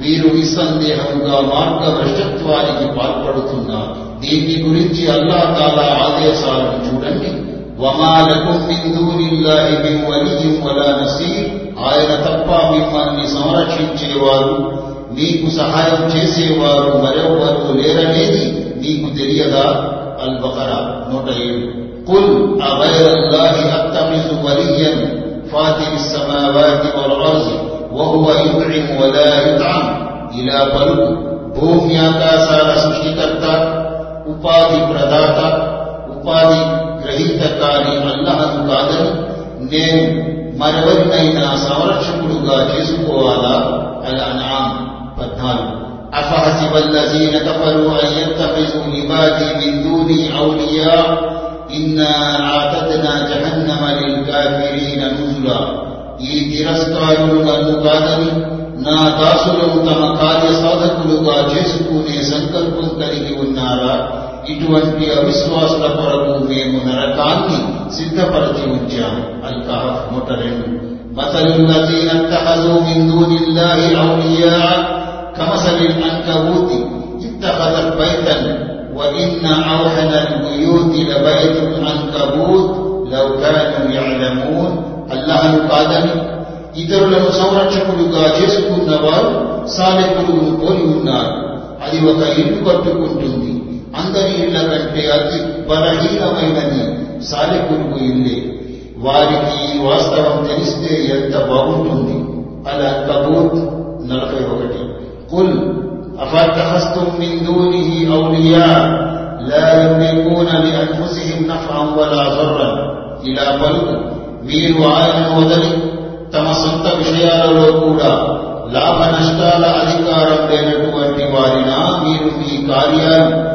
నెరవేర్చేవారుగా ఎదుగున్నారు అర్రాజ్ పదహారు ఇది ఎంత విచారకరమైన విషయం? ఖురాన్ యొక్క స్పష్టమైన ఆదేశాలు ముందు ఉండగా ముస్లింల్లోని అధిక శాతం మంది పుణ్య పురుషులను కష్టాలను తొలగించేవారుగా ఆపత్బాంధవులుగా భావిస్తున్నారు. ఈ విషయంలో భారతదేశ ముస్లిముల ఆలోచన సరళిని మనం అర్థం చేసుకోవచ్చు. అల్లాహ్పై నమ్మకం తౌహీద్ ఏకదైవారాధన. ఆవశ్యకతల్లో నమ్మకం కూడా ఒక ప్రధానమైన ఆవశ్యకత మరో విధంగా చెప్పాలంటే ఇది తౌహీద్ ఈ ఆత్మ వంటిది తవక్కుల్ నమ్మకం గురించి ధార్మిక పండితుల మధ్య భేదాభిప్రాయాలు ఉన్నాయి. సూఫీలు మాత్రం ప్రయత్నించకపోవటం వనరులు ఉండకపోవటముగా భావిస్తున్నారు. అయితే ధార్మిక పండితుల వద్ద తవక్కుల్లో ప్రయత్నంలో ఎటువంటి వ్యత్యాసము లేదు. పైగా ఖురాన్ మరియు హదీసుల వెలుగులో ప్రయత్నించడం వనరులు వినియోగించడం ప్రతి విశ్వాసికి తప్పనిసరి. అయితే ఆ ప్రయత్నం ఫలించడం ఫలించకపోవడం పట్ల అల్లహపై నమ్మకం కలిగి ఉండాలి. రండి దీన్ని గురించి ఖురాన్ ఏమి ఆదేశిస్తుందో చూద్దాం. ఖురాన్లో అనేక చోట్ల అల్లాహపై నమ్మకం కలిగి ఉండుట విశ్వాసంలోని ఒక భాగమని అది లేకుండా విశ్వాసం పరిపూర్ణం కాదని ముస్లిమని అనలేమని ఉపదేశించబడింది ఒక చోట ఇలా ఆదేశించడం జరిగింది రబ్బుల్ మషరికి వల్ మగరిబి లా ఇలాహ ఇల్లా హువ ఫత్తఖిజుహు వకీలా ఆయన తూర్పు పడమరలకు స్వామి ఆయన తప్ప మరొక ఆరాధ్యుడు లేడు కనుక నీవు నీ వ్యవహారాలకు ఆయన్నే బాధ్యుడుగా చేసుకో అల్ ముసమ్మిన్ తొమ్మిది قل هو ربي لا إله إلا هو عليه توكلت وإليه متاب ఇలా పలుకు ఆయనే నా ప్రభు ఆయన తప్ప మరొక దేవుడు లేడు ఆయన్నే నేను నమ్ముకున్నాను మరియు ఆయనే నా గమ్యస్థానం الرعد ముప్పై وقال موسى يا قوم إن كنتم آمنتم بالله فعليه توكلوا إن كنتم مسلمين మూసా తన జాతి వారితో ఇలా అన్నాడు ప్రజలారా మీకు నిజంగానే అల్లహపై విశ్వాసం ఉండి ఆయన పట్ల మీరు విధేయుడే అయితే ఆయన్నే నమ్మండి. పైన పేర్కొనబడిన వాక్యాలలో ఆయన్నే నమ్ముకోవాలని ఆదేశించడం జరిగింది. అల్లాహే సర్వాధికారి పాలకుడు అనేది వాస్తవం. అందువల్ల ప్రతి విశ్వాసి అల్లహనే సర్వాధికారిగా పాలకుడుగా భావించాలి. ఆయన్నే ప్రధాన కార్యనిర్వాహకుడుగా భావిస్తూ వ్యక్తిగత జీవితంలోనూ సామూహిక జీవితంలోనూ ఆయన సూచించిన చట్టాలనే ఆదేశాలనే ఆజ్ఞలనే పాలించాలి అనుసరించాలి ఖురాన్లో అనేక చోట్ల దీని ప్రాముఖ్యతను గురించి పేర్కొనడం జరిగింది ఒక చోట ఇలా ఆదేశించబడింది أفحكم الجاهلية يبغون ومن أحسن من الله حكما لقوم يوقنون జ్ఞానము లేని తీర్పు కావాలని కోరుకుంటున్నారా కానీ అల్లాహ్ పట్ల నమ్మకం గల వారి వద్ద అల్లాహ్ కంటే గొప్ప తీర్పు ఇచ్చేవాడెవడు లేడు అల్మాయిద యాభై ఇంకో చోట అల్లాహ్ తాలా ఇలా ఆదేశించాడు ఇన్ హుక్ము ఇల్లా లిల్లా అమర అల్లా తఅబుదు ఇల్లా ఇయ్యాహు ذلك الدين القيم ولكن أكثر الناس لا يعلمون పాలించే అధికారం అల్లాహకు మాత్రమే ఉంది మీరు ఆయనను తప్ప ఇతరులెవ్వరిని ఆరాధించకూడదని ఆయన ఆజ్ఞాపించాడు ఇదే పరిశుద్ధమైన సరి అయిన జీవిత విధానం. కానీ చాలా మందికి ఈ విషయం తెలియదు. యూసుఫ్ నలభై. మరో చోట అల్లాహతాలా ఇలా ఆదేశించాడు. ومن لم يحكم بما أنزل الله فأولئك هم الكافرون ومن لم يحكم بما أنزل الله فأولئك هم الظالمون وليحكم أهل الإنجيل بما أنزل الله فيه ومن لم يحكم بما أنزل الله فأولئك هم الفاسقون అల్లాహ్ అవతరింపజేసిన చట్టం ప్రకారం తీర్పు చేయని వారే అవిశ్వాసులు అల్లాహ్ అవతరింపజేసిన శాసనం ప్రకారం తీర్పు చేయని వారే దుర్మార్గులు ఇంజీలు గ్రంథ ప్రజలు దానిలో అల్లాహ్ అవతరింపజేసిన శాసనం ప్రకారం తీర్పు చెయ్యాలి అయితే అల్లాహ్ అవతరింపజేసిన శాసనం ప్రకారం తీర్పు చెయ్యని వారే హద్దులు దాటిన వారు అల్మాయిదా నలభై నాలుగు నలభై ఏడు అంటే అల్లా గ్రంథంలోని ఆదేశాల ప్రకారం తీర్పు చేయని వారు ఆచరించని వారు జీవితాన్ని సరిదిద్దుకోని వారు తమ వ్యవహారాలను పరిష్కరించుకోని వారు అవిశ్వాసులని దుర్మార్గులని పై వాక్యాల్లో పేర్కొనడం జరిగింది. అవిశ్వాసి అంటే అల్లా ఆజ్ఞలను ఆదేశాలను తిరస్కరించేవాడు ధిక్కరించేవాడు. అవిశ్వాసి తన తిరస్కారం ధిక్కారం వల్ల నేను కృతజ్ఞుణ్ణి అని నిరూపించుకుంటాడు. అల్లా చట్టం కంటే గొప్ప చట్టం ఇంకెవరిది కాజాలదు దుర్మార్గుడు అంటే అల్లాహ్ ఆజ్ఞలు ఆదేశాలు ఉండగా ఇతరుల అభిప్రాయాలను ఆలోచనలను చట్టాలుగా భావిస్తాడు. అంతేకాక తను తాను దుర్మార్గానికి గురి చేసుకుంటాడు. ఇతరులను దానికి మార్గభ్రష్టత్వానికి గురి చేస్తాడు. దుర్మార్గం హింస అంటే ఒక వస్తువును దాని స్థానానికి బదులు మరో స్థానంలో పెట్టడం అని అర్థం. అల్లాహ్ చట్టాలను ఆదేశాలను ఆజ్ఞలను పాలించే బదులు మానవ చట్టాలను పాలించడం గౌరవించడం ఇంతకంటే దుర్మార్గం హింస మరింకేదైనా ఉందా? ఖురాన్లో స్పష్టమైన ఆదేశాలు చట్టాలు ఉన్నప్పటికీ ఒక విశ్వాసి అల్లాహ్ తప్ప మరో పాలకుడు ఉన్నాడని మరో చట్టం ఉందని భావించడం ఎంత మాత్రం తగదు. అల్లాహయే సర్వాధికారి అనటానికి సాక్ష్యం. బాహ్య ప్రపంచంలో అంటే సామాజిక జీవితంలో రాజకీయ జీవితంలో మానవుడే పాలకుడుగా అధికారిగా కనబడతాడు. కానీ అల్లహయే సర్వాధికారి విశ్వ పాలకుడు అనేది వాస్తవం. అయితే మానవునికి ఇవ్వబడిన పరిపాలన అధికారాలు తాత్కాలికమైనవి. అల్లా ప్రసాదించినవి. ఈ వాస్తవాన్ని ఎరుగని అజ్ఞాన మానవుడు తానే అధికారినని పాలకుడనని భావిస్తూ చాలా పెద్ద పొరపాటుకు గురవుతున్నాడు. ఇంకా మానవుల నైతిక సామాజిక రాజకీయ జీవితానికి తానే మూలమని భావిస్తున్నాడు. ఇంకో విధంగా భూమిపై లభించిన అధికారం బుద్ధి జ్ఞానాలు వనరులు మానవునికి దైవం ప్రసాదించినవి కావని అవి తన తెలివితేటల ఫలితమని భావిస్తున్నాడు. ఇవన్నీ తన బలం అధికారం సైన్యం వల్ల లభించాయనే దురాలోచనలో పడి ఉన్నాడు. అంటే మానవుని వద్ద అధికార పీఠమే అన్నిటికీ మూల కారణం ఇవన్నీ దైవ అనుగ్రహాలని ఆయనే వీటిని మన కోసం సృష్టించాడని ఆయన పేరే అల్లహ అని వీరికి తెలియదు. ప్రసాదించటం తీసుకోవటం అల్లహ చేతుల్లోనే ఉంది. ప్రపంచంలో మనం చూస్తూనే ఉన్నాం. తెలివితేటలు శక్తి సామర్థ్యాలు ఉన్నప్పటికీ ఒక వ్యక్తి అకస్మాత్తుగా అధికార పీఠం నుండి తొలగించబడతాడు. వాస్తవం ఏమిటంటే మానవుని అభివృద్ధికి పతనానికి బలానికి బలహీనతకు కారకుడు మానవుడు కాదు. ఆ సృష్టికర్త తనకిష్టమైన వారికి ప్రసాదిస్తాడు. తాను కోరిన వారి నుండి అనుగ్రహాలను లాక్కుంటాడు. ఖురాన్లో ఈ వాస్తవం ఈ విధంగా పేర్కొనడం జరిగింది. قل اللهم مالك الملك تؤتي الملك من تشاء وتنزع الملك ممن تشاء وتعز من تشاء وتذل من تشاء بيدك الخير انك على كل شيء قدير ఇలా పలుకు ఓ అల్లాహ్ విశ్వ సామ్రాజ్యాల ప్రభు నీవు కోరిన వారికి ప్రభుత్వాధికారాన్ని ప్రసాదిస్తావు నీవు కోరిన వారి నుండి దాన్ని లాక్కుంటావు నీవు కోరిన వారికి గౌరవాన్ని ప్రసాదిస్తావు నీవు కోరిన వారిని పరాభవం పాలు చేస్తావు. శుభాలు నీ అధీనంలోనే ఉన్నాయి. నిస్సందేహంగా ప్రతి విషయాన్ని గురించి నీకే అధికారం ఉంది.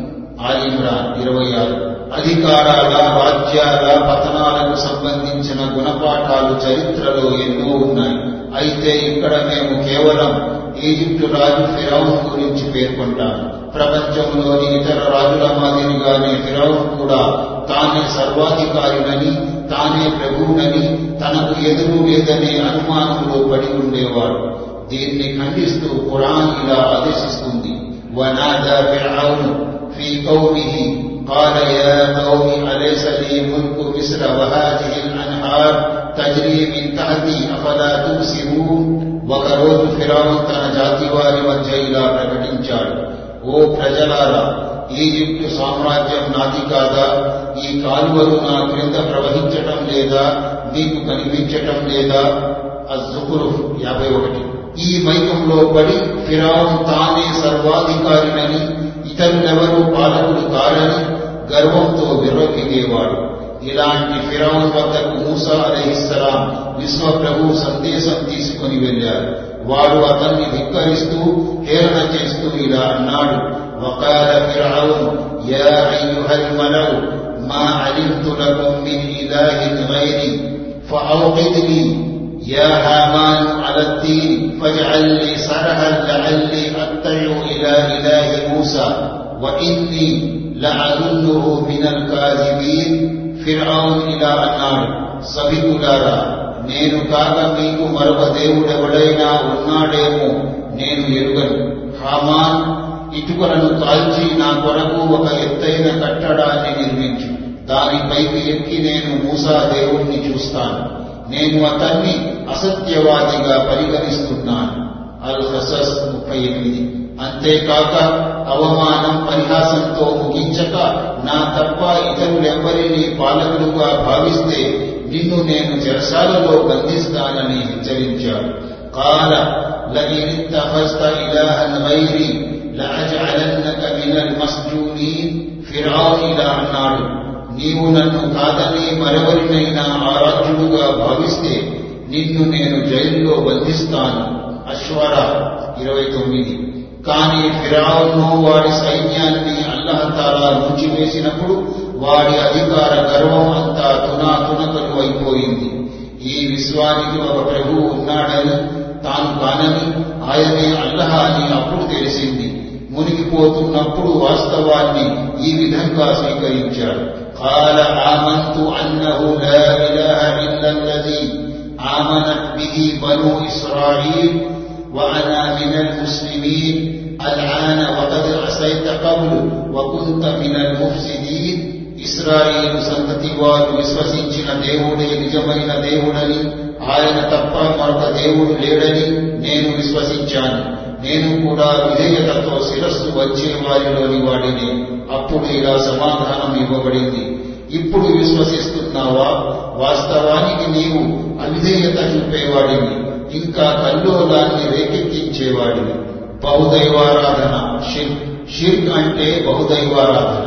బహుదైవారాధన పాపాలన్నిటి కన్నా మహాపాపం పెద్ద పాపం.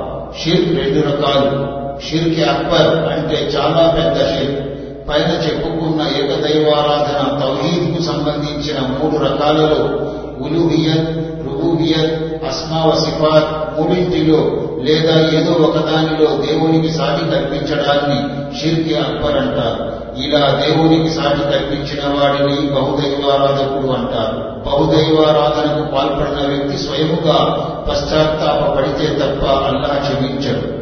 బహుదైవారాధన వల్ల శాశ్వతంగా నరక శిక్షకు గురి అవుతాడు షిర్కి అస్బర్ అంటే చిన్న షిర్క్. ఇది కూడా రెండు రకాలు. అల్లా పేరు గాక ఇతరుల పేర ప్రమాణం చేయడం ఏదైనా పనికి సంబంధించి అల్లాతో పాటు ఫలానా వాళ్ళు ఉండకపోతే ఆ పని జరిగి ఉండేది కాదని భావించడం కష్టాల నుంచి విముక్తి కోసం తాయెత్తులు తావీజులు కట్టుకోవడం మొదలైన పనులను షిర్కి హతి అంటే సంకల్పంలో షిర్ అని అంటారు.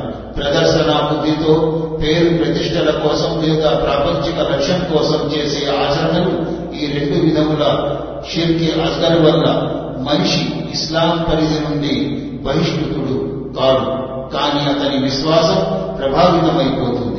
షిర్కి అక్బర్కు దారి తీసే కారణాలు అల్లాహకు సాటి కనిపించే పదాలు పలుకడం ఉదాహరణకు దేవుడు ఆయనతో పాటు ఫలానా వారు లేకపోతే లేదా దేవుడు ఆయనతో పాటు ఫలానా వారు తలచి ఉండకపోతే ఫలానా పని అయ్యేది కాదని భావించడం. రెండు అల్లాహ్ పేరుతో కాక ఇతరుల పేరుతో ప్రమాణం చేయడం. మూడు ఆచరణలో చూపుగోలును కలిగి ఉండడం. నాలుగు సమాధులను ఆరాధనా స్థలాలుగా చేసుకోవడం. ఐదు మస్జిదుల్లో సమాధులు నిర్మించడం. ఆరు శ్మశానాల్లో సమాధులపై మస్జిదులు నిర్మించడం. ఏడు సమాధుల వద్ద సమాధులకు ఎదురుగా నమాజు చేయడం. ఎనిమిది సమాధుల పట్ల అతిగా ప్రవర్తించడం. సమాధులను ఎత్తుగా చేయడం వాటిపై శిలాఫలకాలు పెట్టడం వాటిపై గోపురాలు కట్టడం అక్కడ ఉరుసులు మేళాలు చేయడం స్త్రీలను అక్కడ సమీకరించడం. తొమ్మిది మస్జిదే హరాం మస్జిదే నబవి మస్జిదే అఫ్సాలు తప్ప ఇతర ప్రదేశాలకు పుణ్యం కోసం దైవ ప్రసన్నత కోసం యాత్ర చేయడం. పది సజ్జనుల పట్ల అతివాద ధోరణికి గురై వ్యక్తి పూజకు పాల్పడటం. పదకొండు చిత్రలేఖనం ఫోటోలు తీయడం ఇతరుల జ్ఞాపకార్థం ఇవన్నీ షిర్కులోకి వస్తాయి. తవస్సు అంటే దేవుని సాన్నిహిత్యం పొందడం. దీనినే వసీలా అంటారు. వసీలా రెండు రకాలు. తవస్సులే పశువు ధర్మబద్ధమైన వసీలా. ఇది అనేక రకాలు. ఒకటి దేవుని పేర్లు గుణాల ద్వారా వసీలా పొందడం. రెండు సదాచరణల ద్వారా దైవ సాన్నిహిత్యాన్ని పొందడం. మూడు ఏకదైవారాధన ద్వారా వసీలా పొందడం నాలుగు అల్లా సన్నిధిలో వినయంగా తన బలహీనతలను వ్యక్తం చేయడం ద్వారా దైవ సాన్నిహిత్యాన్ని పొందడం. ఐదు పుణ్యాత్ముల బతికి ఉన్నవారి దువాల ద్వారా వసీలా పొందడం. ఆరు దేవుని సన్నిధిలో తన పాపాలను అంగీకరించడం ద్వారా దైవ సాన్నిహిత్యాన్ని పొందడం. తవస్సులే మమ్ము నిషిద్ధమైన వసీల. ఇది కూడా అనేక రకాలు. ఒకటి మృదులను దువా చేయమని సిఫారసు చేయమని కోరడం ఇది షిర్కి అక్బర్గా పరిగణించబడుతుంది. రెండు ప్రవక్త ముహమ్మద్ సల్లల్లాహు అలీ వసల్లం గొప్ప స్థానం ద్వారా లేదా ఇతరుల గొప్ప స్థానం ద్వారా దేవుని సాన్నిహిత్యం పొందాలనుకోవడం. మూడు సృష్టితాలను మధ్యవర్తులుగా భావించడం.